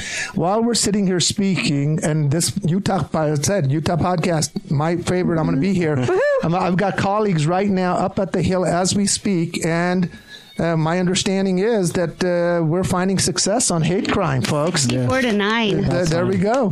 This is something we've been working on for 18 years. So now you guys won't have to hand stuff off to federal prosecutors. That, there you go. There you go. Justice has arrived in the state of Utah. Welcome, Sister Justice. That's, uh, well, yeah. and this is this, this is one of the. We'll, we'll get back to the current discussion in a second, but this is one of the things when you were talking about uh, longevity and and why you believed being in this office for a long time makes sense. This this is one of the very specific reasons, right? It is. It is. This has been something near and dear to me for 18 years uh, since I became uh, the city prosecutor in 2000. Uh, I've seen the uh, the injustice that happens because we've not had a workable hate crime in the state of Utah. Uh, I've seen communities that have been impacted and victimized who feel like they're unseen and they're unheard, and and and when we fail to see them, then they don't matter to us. We we went through the facade of uh, patting ourselves on the back, saying that we had a hate crime statute, and I've always said it's in name only. It's not worth the paper that it's written on because it's not a tool that we as prosecutors could rely upon. So we've been working doggedly, doggedly for this, and each year we get a little bit closer, and each year something defeated it. And there was this big he- issue about LGBTQ issues that uh, that they were not going to be included in, and uh, and uh, and but we went back to it this year. I'm just so excited. This year we went back and we worked at it again, and the timing was right. And if the if the uh, the tweets and the uh, communications on my smartphone are accurate, we have uh, we passed it right. So you've been working with Senator Senator Thatcher, right? Yeah. To get this Yes. going. So, That's uh, so, so we actually helped draft the bill. That's Uh, fantastic. We helped draft the bill. But to going to your point, uh, you know, Chris, the, the bottom line is that's exactly what I'm talking about. If we want long term systemic institutional change, it's not about coming, you know, it's not like, like say, this is not about hit and run politics, right? This is about working hard to own a space and then staying there long enough to make a difference. And uh, we've had multiple colleagues, multiple coalitions, and we have worked year after year, and it's because of that long term commitment. So thank you for acknowledging the that. only office that really could have that longevity because of what you're saying. Yeah, I mean, this is about uh, there are there are political offices which I understand the transition of elected makes sense in that, but there are certain offices which are tied to the identity of an institution, and the district attorney's office is an institution which is a critical stakeholder in the long term conversation of justice in our community. And when we talk about a broken criminal justice system, mass incarceration, cash bail, and we talk about the systemic injustice, uh, institutional biases, in order to make the kind of long term gain that you want to make there, you kind of have to stay there to start chipping away at these uh, uh, foundations that have been laid down uh, for a long time. It's a long, hard work, but it's worth the fight. But we've got to have the courage to want to stay there. And to me, I consider myself the luckiest person in the state of Utah because I actually get to have the privilege through the support of my community to be in a job to stay there to kind of uh, help channel in that uh, change and that difference and I have that opportunity and I'm greatly appreciative of that. Well, and I think that more than any place is a is a direct representation of when someone votes for you uh, year after year after year and and says, "I want this guy to be my district attorney." That's directly reflected in your specific work. Whereas, you know, a, a legislative body, I can say, look, I'm, I'm happy to have Ben McAdams represent me nationally, or I'm happy to have Senator Mayne represent me up on the Hill uh, here here in Utah. But you know, at the end of the day, they're one piece. Like Senator Mayne is is a member of a small body uh, of a very small caucus in that body that really doesn't have any say. At the end of the day, the Democrats in the Senate don't really mean anything. Uh, they can throw a fit, but they can't stop anything that the Republicans want to happen. Um, but but you have direct control over things. You're you're not you are writing legislation, but but you're not this like you know un, unusable cog in a, in a giant machine. We have uh, we have had uh, more influence in the eight, last eight years on legislation than some of my colleagues who've been elected to that office. And I don't mean that in a disrespect way. No. I just mean it in the sense that that uh, this office presents that opportunity if you want to uh, uh, if you want to invest the time that's necessary to make that kind of change. And it is an important office, right? To me, these inner, uh, you know, uh, as I was sharing with you before about my thesis, these ideas are all interconnected. Uh, the, you know, uh, social justice, political justice, economic justice, all of these ideas are interconnected. My institution plays an important role in it, and and it also gives us an opportunity to sort of recognize what is right and what is wrong. And uh, while I appreciate your kind words, Chris, but here's you know uh, here's what I would say: I am not perfect. I make mistakes. I don't get things right, but I have a team that is committed to the long game, and that's what I keep wanting to emphasize. Sometimes we play politics in this country in the short game, and what's unique about like I think, uh, and I've said this before in my job and in Sheriff uh, Rivera's job, is that we became politically involved as an adjunct to our profession. Right? I was a public prosecutor before I became the elected DA. She was a cop and a, a patrol officer before she after uh, before she became a elected sheriff. So our jobs are tied directly to the political function of our institution, where other elected uh, officials are not necessarily tied in that same way. So that's why I make that qualitative distinction between the work that we do. Not that we do anything more important than they do, but I think it's important to recognize that qualitative difference, and that's why longevity serves a very different idea for us from an institutional perspective as it does for them in an elected office. Well, and even in the state of Utah, I mean, that's a full time job for you. For our elected officials, they're there six weeks out of the year. Just a couple more days. You know, just a couple more days. You know, with the exception of Thursday of, at midnight. Yeah, exactly. So they're not they're not there. You know, constantly all year round in this state. Now that's Well, different in other states. and they but- have i mean they can have their special interests like there can be you know a real estate agent who tends to lean toward that if you lean toward your special interest you're just doing your job Right, right, and uh, you know, and and we, all, you know, look, every Friday I have uh, what are called citizens meetings, right? And every Friday, any citizen can call, and if you want to, anybody out there wants to go on our website, they it uh, leads you through how to get there. Uh, Three eight five four six eight seven six zero zero. Call Dina Stith and say, hey, I want to see my DA, and and she'll set up a time. And but every Friday I meet with citizens, and they get to challenge me, and they get to tell me what we're doing right, what we're doing wrong, and I always tell them, it's your right. If you want to come and yell at me for half an hour, 45 minutes, it's your right, and it's my privilege to listen. And so we get direct feedback. If uh, if the, if the legislature, if the if the policymakers do not give me the money to prosecute my cases, that still doesn't change my reality because that 911 call goes, and I've still got to send prosecutors down there. We still have to meet with victims. We still have to go uh, meet with victims' families who've been uh, victims of horrible crime, and they know what we're doing and what we're not doing. So for us, this is not an academic exercise. It is about as close to the existential reality of human agency as we can get, because that suffering is real, that pain is real, that emotion is real, and it's not an academic exercise for my victims. It's not an academic exercise for my prosecutors, and frankly, that keeps us honest in our task. And uh, and I wish there was that kind of accountability for other elected offices, because then they would sort of see that connection. Uh, because I think there is a distancing that occurs in other political offices from the constituency that is crying out for a level of justice that they have become tone deaf to or are not listening or only listening to it in qualified ways which serves their desire to retain that office, right? Uh, ben and I were talking about this, uh, you know, a, a couple of days ago. Everybody who runs for political office wants to uh, have the privilege to get to the podium, and then I'm fascinated how they get to the podium and they don't use the podium, but they guard the podium, right? And and I find it fascinating because if you're fighting so hard to get to the podium, then get to the podium, own that space, and talk about things because you've earned that right. Don't be shy about it, and then say, "Well, I get to stand next to the podium, but I don't want to actually own or say anything while I'm at the podium." Right? I find that deeply fascinating in American politics. You know. So uh, back on the hate crimes bill, I, I, I just think I want to know how many people are like texting you high fives and like we're getting it right now. We're, we're getting it. just blowing up. Yeah, no, we are.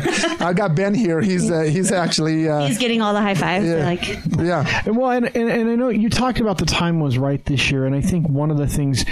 You know, it sucks that this had to happen, but I think one of the things that really pushed this legislation this year was what happened downtown that went viral. You know, the, the assault. things. Several things. You know that that was a big part of it, and then the stuff that happened at Pride Yes. uh, last year, I think was, was still fresh on the minds. But to have to have that attack downtown, well, even going further back to the gentleman that was beat by the guy with the tire iron last year. Yeah, and that's the one that just Yeah. got handed off to the federal Yeah. prosecutors.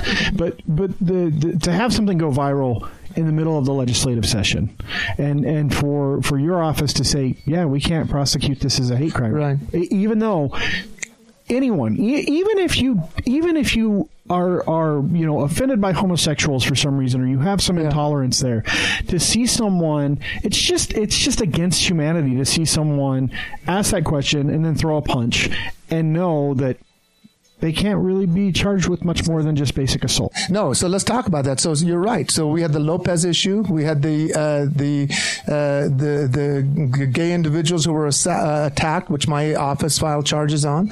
Uh, we're going back, there were several other cases that we didn't have, and you know Robert Gehrke, you know, uh, contacted me and said, "Hey, Sim, are you considering this for a hate crime?" And uh, and I and and I said, "Absolutely not." And he You goes like- can't. and, and he goes, "What do you mean?" I go, "Well, first of all, it's a felony, so I'm precluded, and two, even if it was a misdemeanor, I have a statute that's not applicable." And you're right that. That discussion went viral worldwide. BBC was covering it. Yeah, uh, Washington Post was covering it. BuzzFeed, Huffington Post, um, USA Today, New York Times, uh, etc. And it sparked a conversation that said in 2019, in the last three years, and nationally hate crimes have gone up. In 2019, in the state of Utah, we do not have a workable hate crime statute. And and when when you have as blatant of the kind of attacks that were now being caught on social media, and it was being communicated in media as well, people were asking intuitively, this can't be right. And so it allowed for a conversation to occur at a level which kind of shined the light of where we were, not because we don't have a caring community, but we just didn't have the political courage to actually step up and join the 21st century and say, you know what, in our society, if you happen to be a historically marginalized community that's being targeted, and, and you know, and that's important to sort of communicate what hate crime is. Hate crime has three specific victims. The person that I've targeted and selected for no other reason than the, my perceived notion of the community or group that they belong to or an attribute that they possess to the community that they belong to. And it's that chill of terror that is sent to that community that they belong to is what, what, what was the crime that is unaccounted, right? So when the shooting in Pittsburgh occurs, the Jewish community in Salt Lake feels that terror. That is the chill of terror that I'm talking about. And b- uh, by us not to be able to identify, account for it, and proportionally punish it is when we tell the message we send to those communities is that you don't matter to us and we don't see you. And then the, that's the second victim. And the third victim is all of us in 2019 when we know intuitively that this is wrong and we cannot deliver a measure of justice and these crimes happen in our community to our neighbors, to our family members, to our friends. And, and we see that as a moral failure and a legal failure, then we also are the third victims in that as well. And, and the timing you know, uh, who knows why, why it happened this way? I think it happened because a lot of people care, but thank God it's happening as we speak. Well, even if you just go on Twitter tonight while they were up there talking about it and hearing people who are in our own legislature talking about their experiences, their Yes. cars being set on fire, Yes. um, people's like slurs being yelled at them, Yes. and so I mean, those are those are our legislators, and it's happening to them. So as we were driving up here, my colleagues who are also there uh, right now at the Hill, they were talking about, and I want to throw a shout out to a couple, you know, a couple of these senators who got up there and eloquently spoke. They they have changed their position. They eloquently spoke about their experience, how being privileged as a white man, they didn't have to feel that uh, racial animosity or to feel that fear of hate, and the fact that they could empathize and then and then change their policy position to support this important piece of legislation tells me that there is hope for all of us here, right? In this time, day and time when there's so much cynicism out there, I think that these are little victories that we need to look at and say the glass is half full. And folks, we are not off the abyss. There is some integrity and honor and nobility in human agency. Let's celebrate that and focus on that because that's how we're going to move forward as a society. That's uh, yeah. I, I mean, it's fantastic, and that that didn't just pass by a little. A. What was I? I haven't gotten the full. Six, 69 to 4. You know, with this morning. So, so no, let me tell you, this That's what you're morning. telling me in the kitchen. You thought it was barely, uh, So this morning we started with 29 votes in favor, and we and my colleagues and we've been we, we, we have been votes. whipping it up and so forth. And let me throw another shout out because I I, sh- I want to share the thing. This uh, yesterday I reached out to Greg Hughes and I said, Greg, I need your help. I need you to bring the leadership on here. He asked me about it. We talked about it, and this morning he delivered the leadership from the House in support of the hate crimes, and that brought people. So this morning we started with 29 votes in favor, and if we're up in the 60s, uh, you know, people have been working hard, and a lot of people worked hard for this, and this is a win for us collectively as a community. That's awesome. I Did you say you needed 38? we needed 38 to uh, to to, go pass the to House, pass. yeah. Yeah. So uh, uh, And it passed the Senate, right? We just have a joint. If everyone wants to go retweet, the You can talk into the mic. Yeah, you can talk. If everyone would like to go retweet the Salt Lake County District Attorney Twitter account, that would be wonderful. Uh, yeah. My my Twitter's locked, so it's pointless for me to do it. But but I mean that's it, that that's a, that's an amazing thing. And what I want to know is what four didn't vote for it. Yeah. And and of those four, and you get it's all public record, people. So go look if it's one of your Vote them representatives. out. If it's one of your representatives, Yeah, ask want to know them who why. the four are. Let's look at that little Well, picture. Look, I'm I, I I'm all for calling them out, but I also want to know why didn't you vote for it? What was it in the bill that was stopping you from voting for it? Because that's that's more important than the vote is to understand why. And if it makes sense for their constituents, then it makes sense for their constituents. I don't see how it possibly does, but Well, you know, the, there's the, you know, the when when I went and testified uh, both at the Senate and the uh, legislature um, uh, on the House side, there were, you know, the the opposition was, well, you're creating special rights. Uh, you know, isn't all crime hate crime? Uh, you know, etc. But you know, and here's the point that I would make: if I come onto your house and I, I burn your lawn down, that's criminal mischief. That's a that's a crime. But if I come down and you're an African American family and I burn a cross on your lawn, that's a very specific message that's being sent out to it, Uh, right? And and that is not the same as the prior conduct of being merely a criminal mischief. And that the qualitative difference that, as I even mentioned, that that everybody intuitively understands, that qualitative difference is what hate crime is all about because it sends a chill to that family, it sends a chill to that community uh, that, that that family belongs to. If it's a synagogue, whether it's a Muslim, uh, uh, you know, uh, uh, mosque, or, or whether you are Jewish or you're uh, African American or Latino, whatever, you know, if you are being targeted by virtue of your status because you're being selected because of who you are, and it sends that chill of terror to that community, that is the crime. And people fail to recognize and give uh, value to that element. And what's beautiful about this new legislation is it's not about thought crime. It's about actual conduct, which then I can enhance uh, to for the punishment phase of it. If I also meet my burden of proof beyond a reasonable doubt that this was done with that targeted population. So it, it protects every- everybody's right, but it also recognizes historically targeted communities and individuals which people know. This is not rocket science, folks. Everybody knows. And because we were having honest conversations with some of these legislators at the, and, and that moment of having that honest conversation is the moment that took this vote in the favor. So there's hope, folks, but we gotta go, we gotta talk to people. And there's it's still got to pass. So the Senate had already passed it, right? And Yes. it's got to pass the joint one. Now, There, right? there's a joint resolution, and I think that needs to that and that joint resolution also. Just let me tell you what the other. We also put a evidentiary rule in here which says that your participation, because people are like thought crime. This is thought crime. You're trying to punish thought crime. No, folks, we're not punish, uh, punishing thought crime. We're actually punishing specific conduct. Uh, it's consistent with Wisconsin v. Mitchell, which the most conservative Supreme Court said is a constitutional way to approach, which is exactly what we're doing.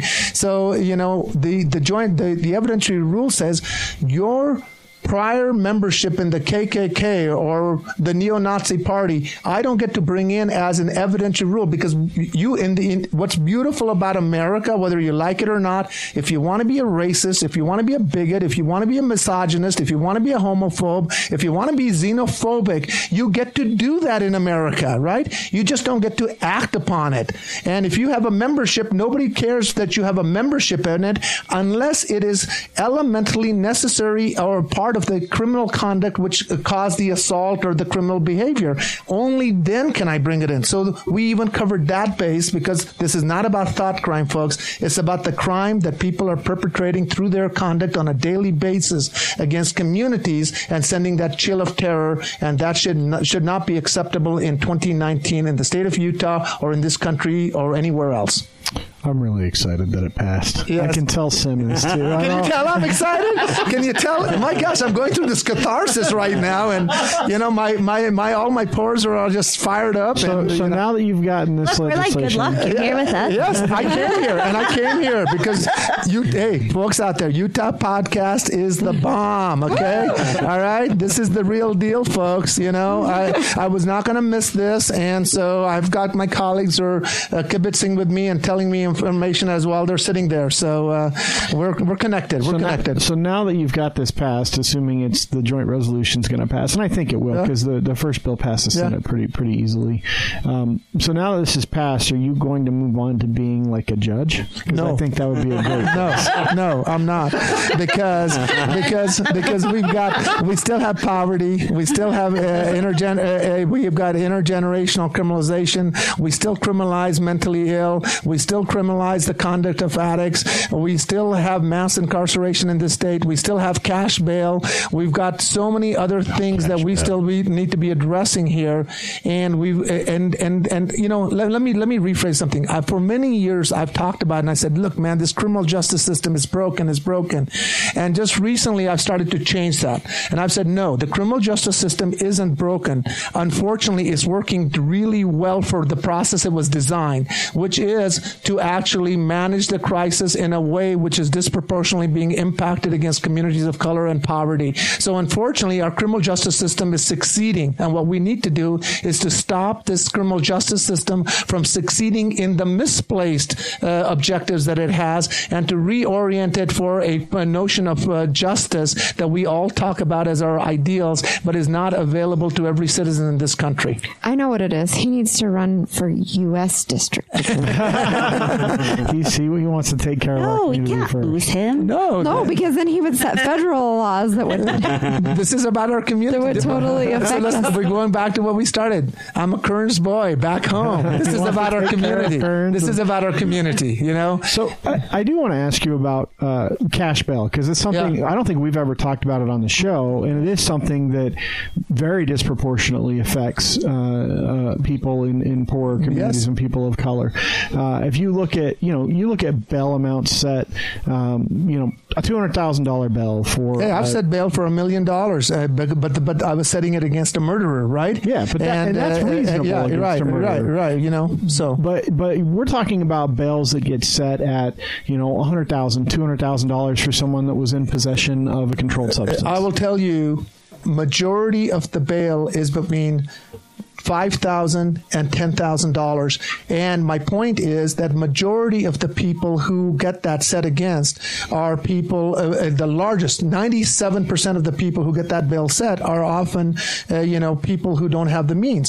So, look, the idea of bail originally was that if you did a crime that I, you, we were trying to set bail because you were a risk to the community, or we were going to assure your reappearance, right? But what happened is, and it was supposed to be justice is supposed to be blind. Well, listen, if you're a rich person who commits a horrific crime and you make bail, then you're on. They You're call that a flight risk on Law and Order right, SVU. Right, right. and, and and so you're out. So we're not keeping the community safe anymore. But But if you want to pay a, a bail bondsman and you pay 10%, so if you got a $5,000 bail, you got to pony up $500, 10%, which you will not get back, hmm. just the privilege to walk out before you've been adjudicated guilty. So, so my point simply is this don't get me wrong. If you are a risk to our community, if you're a rapist, you're a murderer, you're a child abuser, etc., you're a genuine safety risk to the community, I'm going to set your bail because it's consistent and uh, with your risk to the community. And it should be set high. It should be high. But what I am going to start experimenting with, and uh, this is one of the things I want to do this year, uh, is that I'm going to actually experiment with this thing right here, which is a smartphone. Because here's, let me tell you why it's important. We don't have enough jail beds. We can keep building jail beds. We don't have enough resources, so we tax people, and, and people don't want to pay more taxes, so we keep bu- building bigger and bigger jails. 40% of my jail beds right now at the county jail are being occupied by people, excuse me, who have not been adjudicated guilty, but who failed to appear and a warrant was issued for their arrest.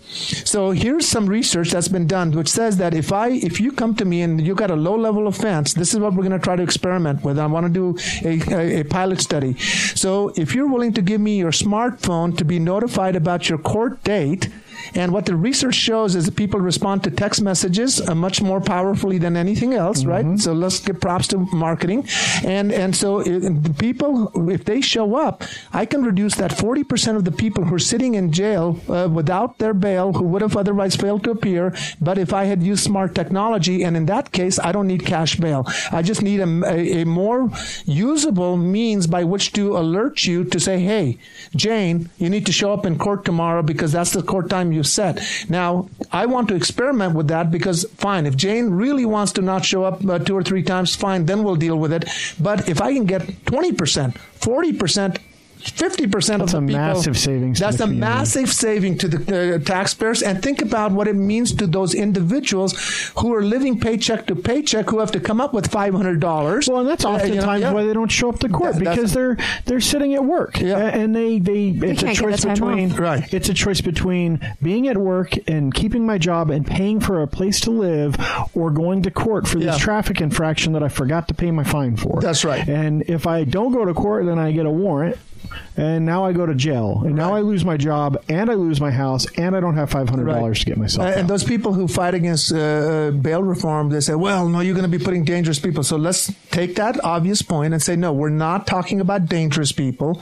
We're talking about 80%, 90% of the rest of humanity that uh, cycles in and out of our criminal justice system, right? So, I mean, to, to give you a context, there, uh, on on the average in the United States of America, more than 10 million people will cycle through our local jails.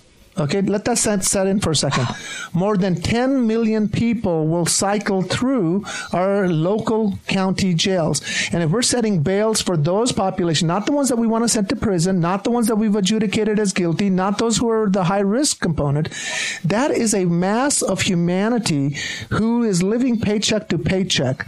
And if we really are talking about uh, reducing recidivism and rehabilitation, which is the premise of our criminal justice system, then let's not already put an anchor or millstone around their neck and to drown them in our system, but let's ensure their success. Yes, if you did something wrong, you should be held accountable. Nobody's uh, compromising on that. But here's a mechanism that we participate in which serves no useful purpose, but actually ends up causing the economic misery to already a disaffected population without any viable public policy reason behind it. Well, in the state and the community that the bail comes from doesn't benefit from it unless that person skips bail and we ultimately get whatever Yeah, that amount right. is.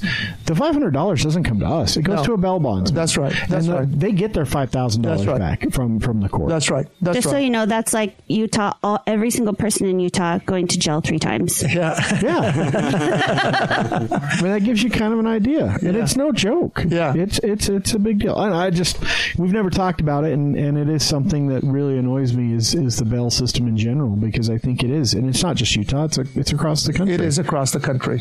It is. See, that's why you need to be U.S. District Attorney. Yeah, and, I, so, I want to talk to you about some some stuff that's that's maybe a little maybe a little different because we've started doing a segment on this show about infamous Utah. So Yeah. famous Utah Utah criminals, Butch Cassidy.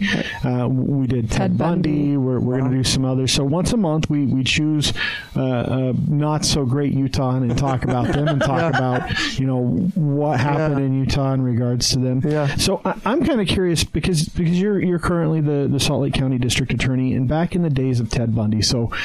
Utah got him, right? We got the first conviction. We got him for kidnapping, Mm-hmm.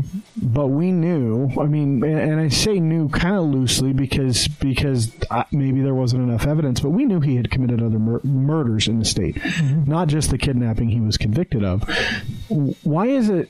Do you think, and, and maybe you don't know, why is it that Utah decided to extradite him to Colorado instead of trying to go after him for the murders in Utah? You know, I don't know the decision uh, actually behind it, you know, uh, but uh, what was fascinating about that case was that what Ted Bundy did is that he shattered our image of what we consider a serial murderer.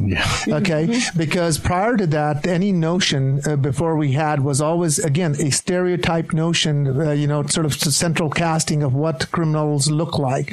And here was a, uh, a, a, a handsome young man, uh, well educated, uh, uh, smart, very charming. Uh, you know, if you look at the Netflix uh, show that's going on, he was, you know, cracking jokes. He was very amicable. He was very likable.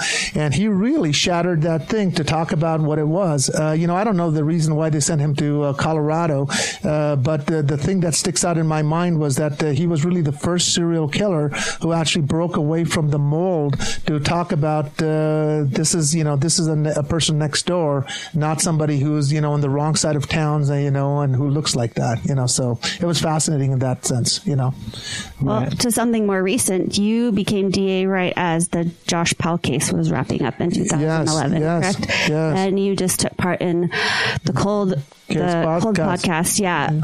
I, I can't imagine coming into that was an easy situation because it was so I hate using the word convoluted, but there Yes. was not there was nothing. I mean, even though there was so much suspicion, Yes.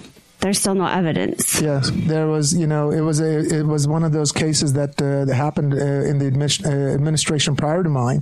So when we came in there, uh, you know, one of the things, and I think I talked about it on the podcast. Uh, I haven't listened to it, so I don't know what they used. But we certainly talked about it, saying that I was amazed that the investigation had not been ever formally screened by the district attorney's office.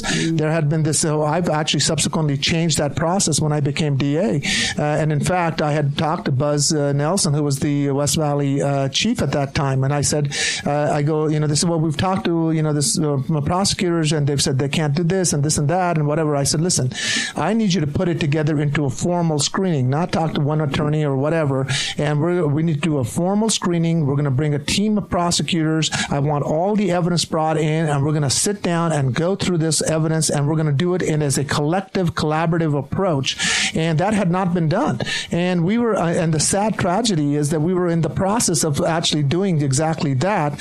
And uh, when Josh Powell, you know, uh, murdered his uh, two children, and uh, it, it was a it, it, it was a complex case. It was a complicated case, and you know, there's a lot of recriminations about you know they should have done this, they shouldn't have done that, etc., cetera, et cetera. Uh, what I can tell you, at least of my experience with some of the investigators who were working there, they were fully invested. They really wanted to do the right thing, and we as prosecutors, remember, we didn't have a body, and we and we had not formally formally screened that case as a collective body, and uh, you know, I was shocked that that had never happened, and uh, and so we've certainly changed our process as a result of that, and uh, and uh, I know that those uh, individuals who worked on that investigations, uh, many of them still take that with them. It has not left them. They were trying to find the truth. They were trying to put together the best case they could, and and they have been uh, impacted uh, in a very emotional way. You know. Has it made it harder for them now that this podcast has surfaced? You know, you know, I don't know. You know, you know. I know that there was. I haven't listened to all the interviews that were done with some of the principals there, uh, but you know, I know that uh, uh, certainly on some of the individual detectives who were and uh, from West Valley who were working on it, uh, it was it was it was very emotionally devastating for them. It was a look. It was emotionally devastating for everybody in the community because uh, you know this this family, the Josh, you know, and his family and his father and uh, Steve and and the the children and the and the loss of life uh, of these two uh, innocent children, boys. It just it was terrible. It, I mean, it just it, it still, uh, you know, uh, I remember I was on the freeway when I got the call on it, and uh, I mean, I I mean, even as I'm talking to you, I know exactly what part of the freeway I was at. I know exactly how dark it was when I got the call as the sun was going down, and I remember it was just it was terrible. It's never left me.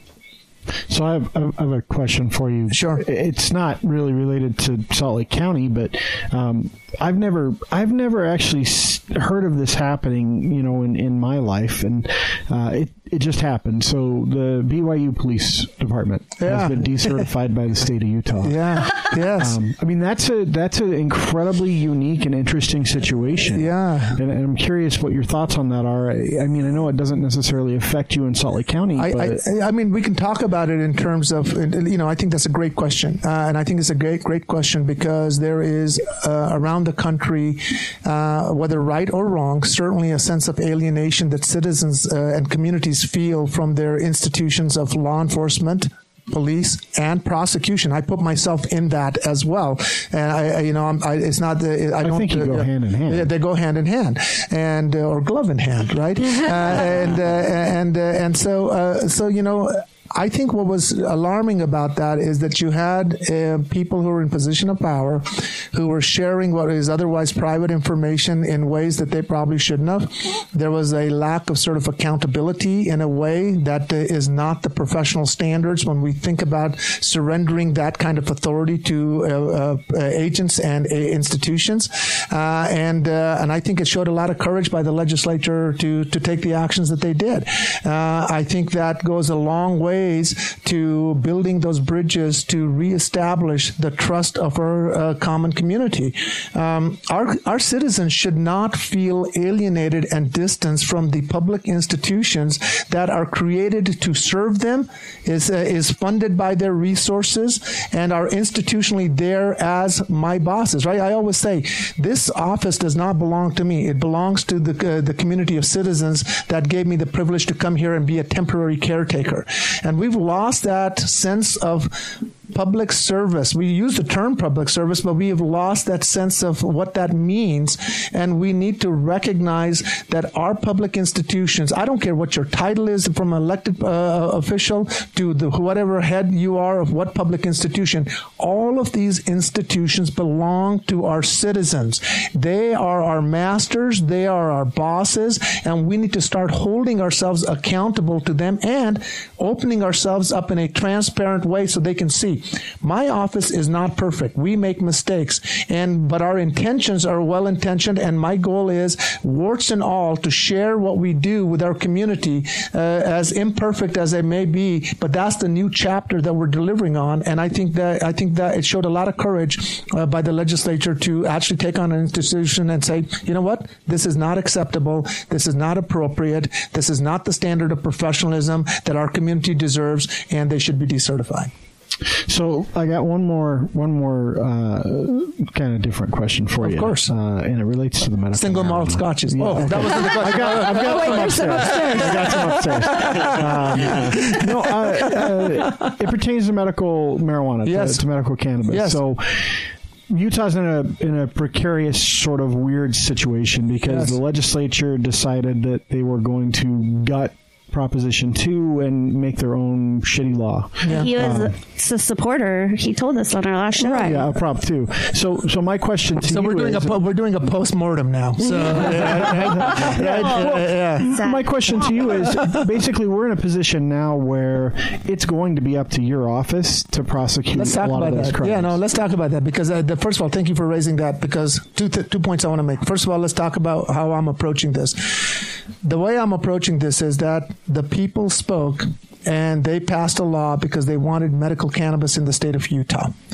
The legislature has come back and sort of uh, you know monkeyed around with it, and they've done stuff with it, and but the core issue has not lost uh, on me the why why the citizens voted, and what they've done is they've put in uh, impediments and obstacles which actually does not allow you to deliver on what the uh, citizens voted for. So the way I'm approaching this is because I have to function within the parameters of the legal constructs as well as re- respect the spirit of the law. So the way I'm doing it is that until that mechanism of delivery occurs to, in at least under my jurisdiction in Salt Lake City, and if it comes to my office, I am not going to recriminalize um, uh, medical patients who have a legitimate basis to have access. So if they have, le- so I'm going to honor the spirit of the law by not criminalizing their behavior, but I will enforce the law that I have to, which I have to do it, but the, the, I have discretion within the range of how do I do that. So if you happen to be a patient who has a letter that demonstrate that you have a pre-existing uh, condition, and, and I am going to, I can still prosecute you, but I can prosecute in a way that does not necessarily end up with the criminalization of that behavior uh, with a permanent record or other ways. So I'm going to, I've instructed my prosecutors to look at it on a case by case basis until the structure that is supposed to deliver on the law coincides with the promise uh, that was made uh, to the citizens for that medical cannabis. So we're trying to really very carefully balance that, and it's not easy, but I think it's our responsibility to do that because I'm going. I'm not going to violate the spirit of the law uh, uh, just because the uh, we put uh, structural impediments and ob- obstacles in in in the way for people. Now that's my point on the enforcement, but I do want to go back to the first point, which is which is burning all of us up, which is look, we got into this first place because our legislature didn't listen to the citizens. So as a result of a participatory democracy, they went out and petitioned and they got a proposition. And it's hard to do. uh, It is which is really which hard is to do, hard to do in the state of Utah, right?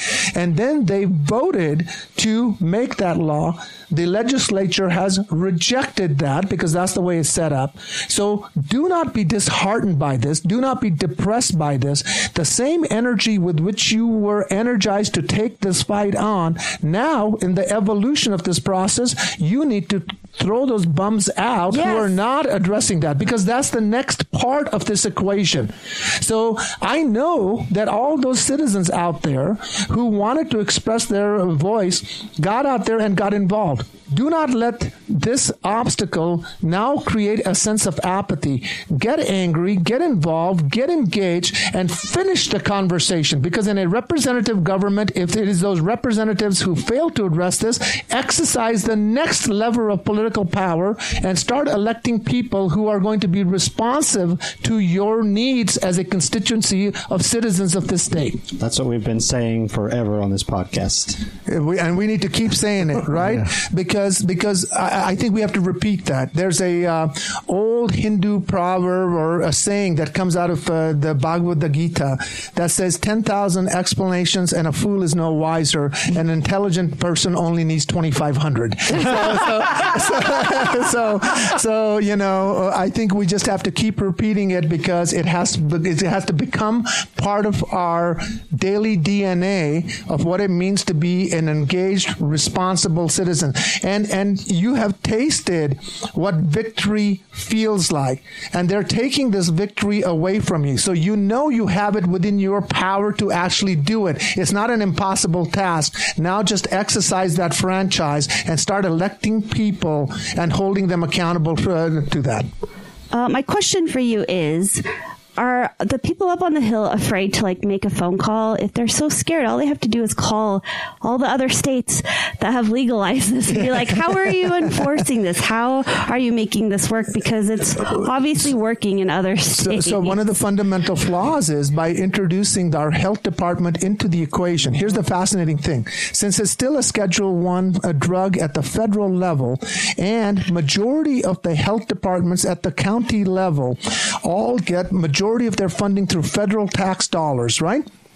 Now you're going to ask them to engage in a federal crime, which will cause and call into question their ability to actually retain those federal grants which they are uh, uh, obligated to get. So by creating this uh, uh, requirement of putting dispensaries with the health department connection, they have effectively said we're not going to do it because in order to do it, you're going to risk. So if you're Salt Lake County or Summit County as a health department, you're going to risk losing millions of dollars in federal grants because you're going to be also participating and actively engaging in violating a federal law, And which make- you can't get as a grantee. Make no mistake, that was 100% on purpose. well, I And the know, just other states the- are doing it. Like, there has to be a way to make a call and be like, Well, how there can we make this work too? Oh, Utah answer- doesn't like to ask for input But the from answer, to elsewhere. your, the, the answer to your question is this, and it's it's an unfortunate circumstance that we have in Utah, and why you need to vote people out that, that have, have gone this route.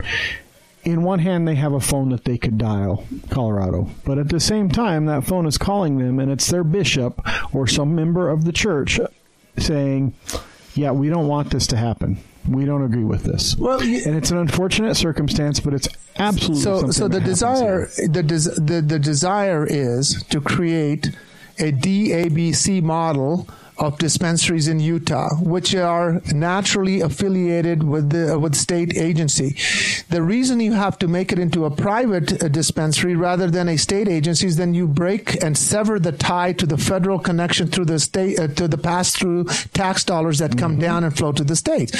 So I understand the in the best the desire why they're doing it because the model that uh, our legislature has is a model of the uh, the liquor stores which are state run so Which the- don't work either. which you know which I, I mean, I, I know that that's kind of I a certainly- personal I- I- opinion, but, I but they don't. Look what they just did I- with the 3.2 beer. I certainly know. place. I certainly know that my single malt Scotch costs a lot cheaper in other jurisdictions than it does here. Okay, and it's stronger. no, the Scotch is the Scotch is always just as Beer's strong. just the beer.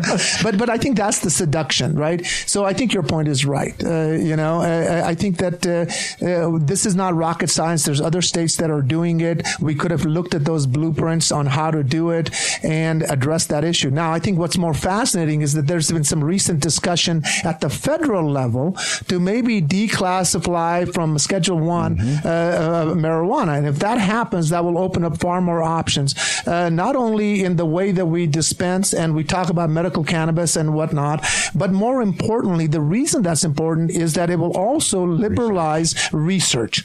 Right, uh, so That- so research is the big thing. If we could do research, Look, we, research, we can do research on opioids and then we can lie about them for generations and create an epidemic, but we can't do research on marijuana because it's a Schedule One substance. That's, that's right. Uh, I, I remember reading an article about a, uh, a female researcher, I think she was in New Mexico or Arizona, who was actually trying to do research on the medical application of cannabis to PTSD for war veterans. And she had to go, I think, to Israel to do her research.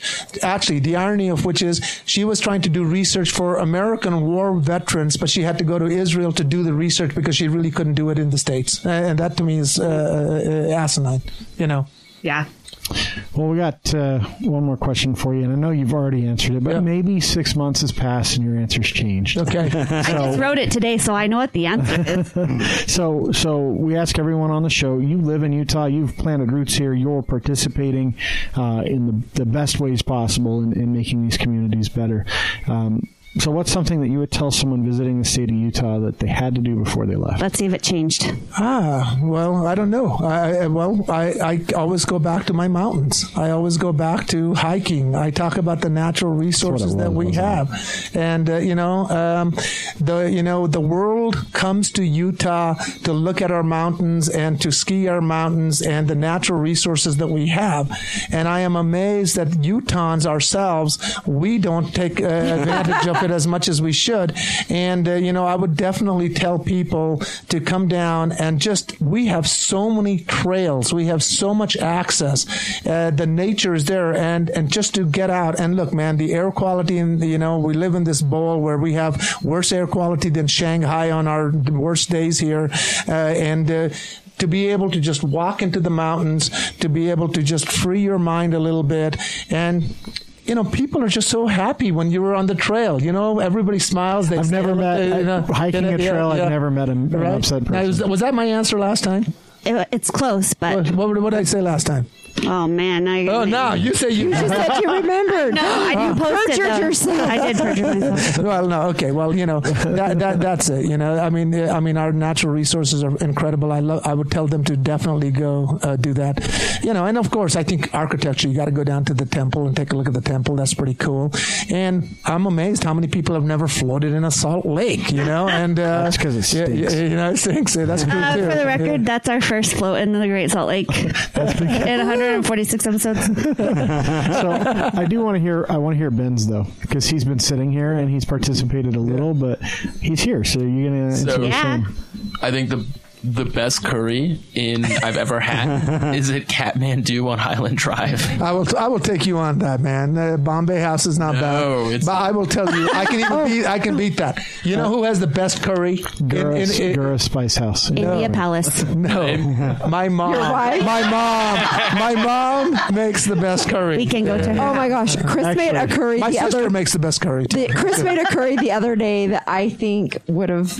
Really, rival. Yeah, it was. It was. Well, mine was a- it was a spicy Thai and- curry, though. Yeah, Thai but it curry. was Just milk spicy. It was. Oh, it was I just I just posted uh, over the weekend. Uh, had a chance to break, uh, and I made uh, actually cauliflower and chicken curry, but it's a, it was a drier curry, and it was the bomb. It was fantastic. That's what you. So that's what you tell somebody to do. Is go to Honestly, I'm- I'm- on I'm- I didn't mean to. I didn't mean to. Nice. So, no, no. So Kathmandu is wonderful.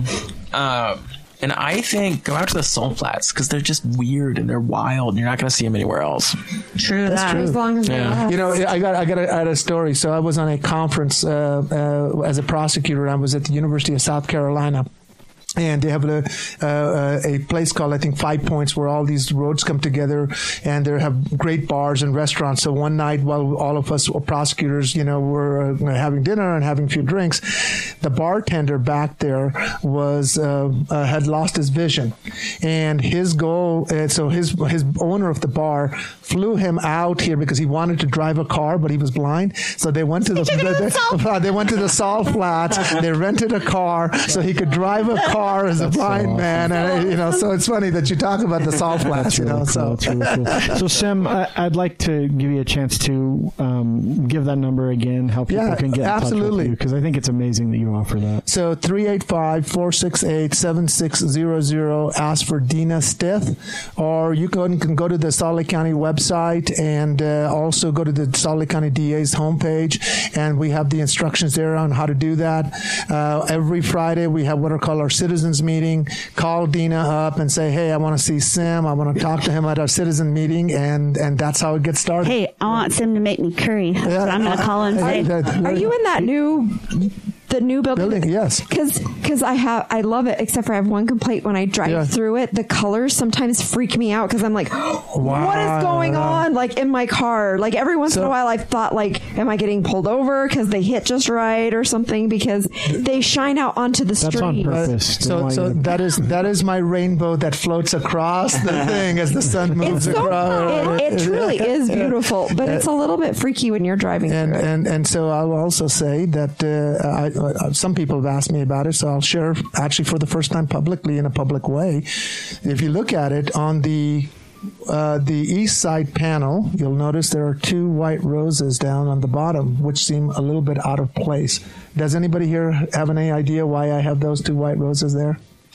I have no idea. Don't. Okay, so But I'm gonna look on my way home tomorrow. So you- you're going to see those two white roses. In the 1930s, when the Nazis were coming to power, there was a group of people called the White Rose Society, which was a group of students who fought for truth and justice, and actually, uh, as students, activated themselves to fight that injustice when it came through there. And that is a uh, that is a that is my sort of homage to the White Rose Society about everybody. This institution belongs to you, and we're here to fight injustice, and we're going to fight for our common folks and for our community. And that is there. That's I've never shared that. That's with anybody. really That's awesome. Cool. yeah. I hear you have really great chili cook-offs in your office. we do. You, you're friends with one of my friends, I uh, am. uh, Stuart, and uh, and uh, yes, we do. We uh, we just recently did a chili cook-off. Our different people came in there, and it was fantastic, and we had a great time. And did you participate? Uh, you know, I I He said his I, he said his mom's a good cook. uh, no, but I will say I make a mean beanless chili, uh, and uh, and it is it is uh, it's made with actually red wine and uh, dark chocolate, and uh, and what you do is you take the dried chilies. I get about four or five kinds of different dried chilies. Ken's like, "Why haven't I and, tried And I reconstitute them in beef broth and make a puree of it, and that becomes my base in which I cook the meat. So, Oh, that is so awesome. yeah, it's Amazing. fantastic. It really is. It really is. I, I make it on uh, on uh, tailgate day. So if you if you want some, Jessica, let me know. Uh, when I make it, I will call you and you come down and taste some of that chili. Or the next time you Yeah. come visit Yeah. us, beer and chili. There you go. There you go. Absolutely. we'll have to have him over in the summer. Yeah. No, absolutely. I love it. Listen, I just wanted to say thank you, all of you. You guys are awesome. And, oh. and I just want to say what you're doing is incredible. These kind of conversations uh, in an extended way with our community of citizens is the basis of participatory democracy.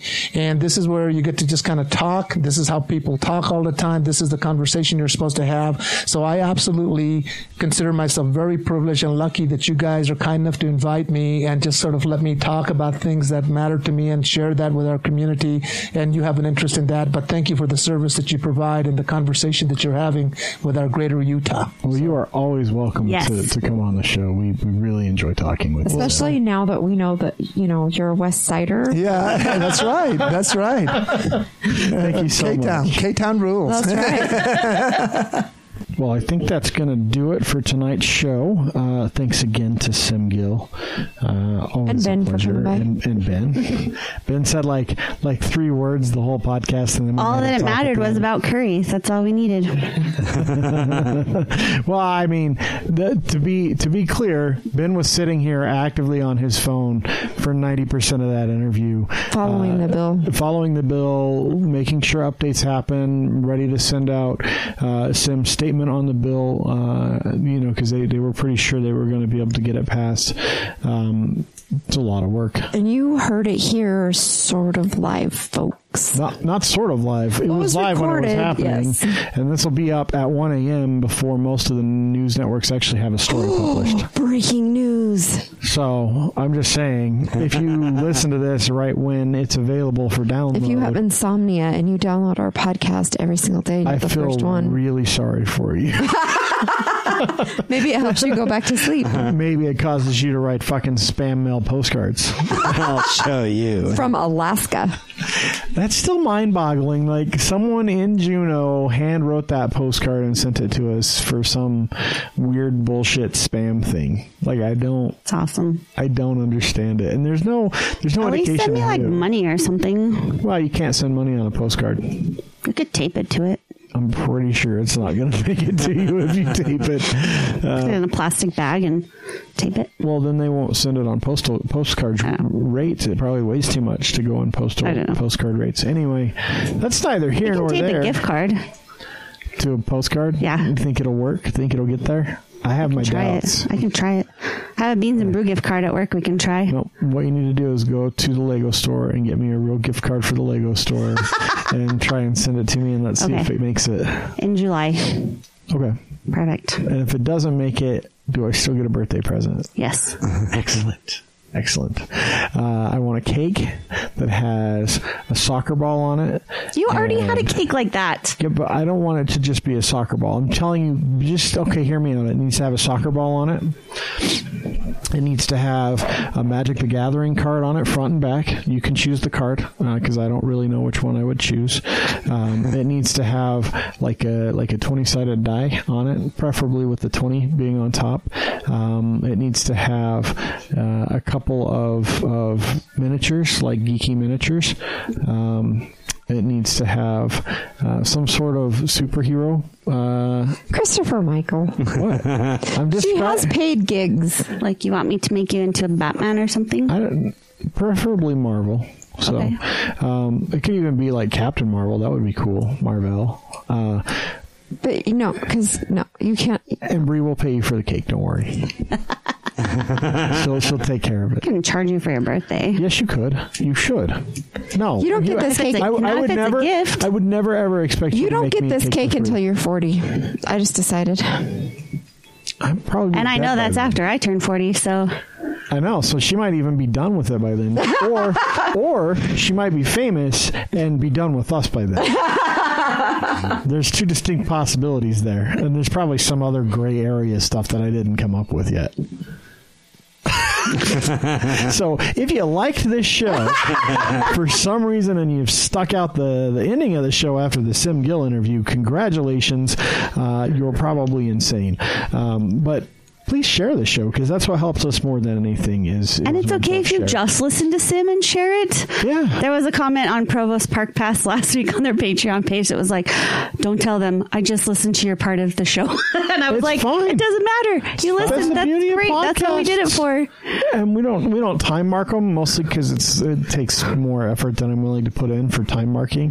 But if you just want to listen to the hour and 15 minutes we spent with Sim, that's your prerogative. Uh, I'm not going to stop you, and I encourage it because that was a But just share it. fantastic conversation.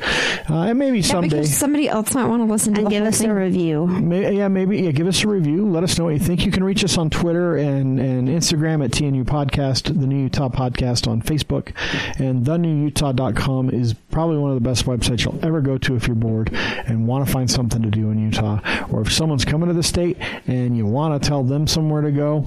That's the place to go. Uh, we get a lot of people from out of state looking at our website uh, for things to do. So uh, I think that's it. Um, you know, hopefully. Uh, hopefully this legislative session rounds itself out. Uh, next week we will be doing. Is it next week? Our infamous Uton. Uh, we'll be doing our infamous. I know it's out of order, but it's out of order. time. It's really throwing me for a loop, but I think we'll do it. Don't be angry Uh, at me. You guys will like it. It'll be good. Um, hopefully, and if they're not good, let us know that too. If you guys hate the segment, um, but I think it's a fun show for us, and uh, that's it. Enjoy the snowstorm coming.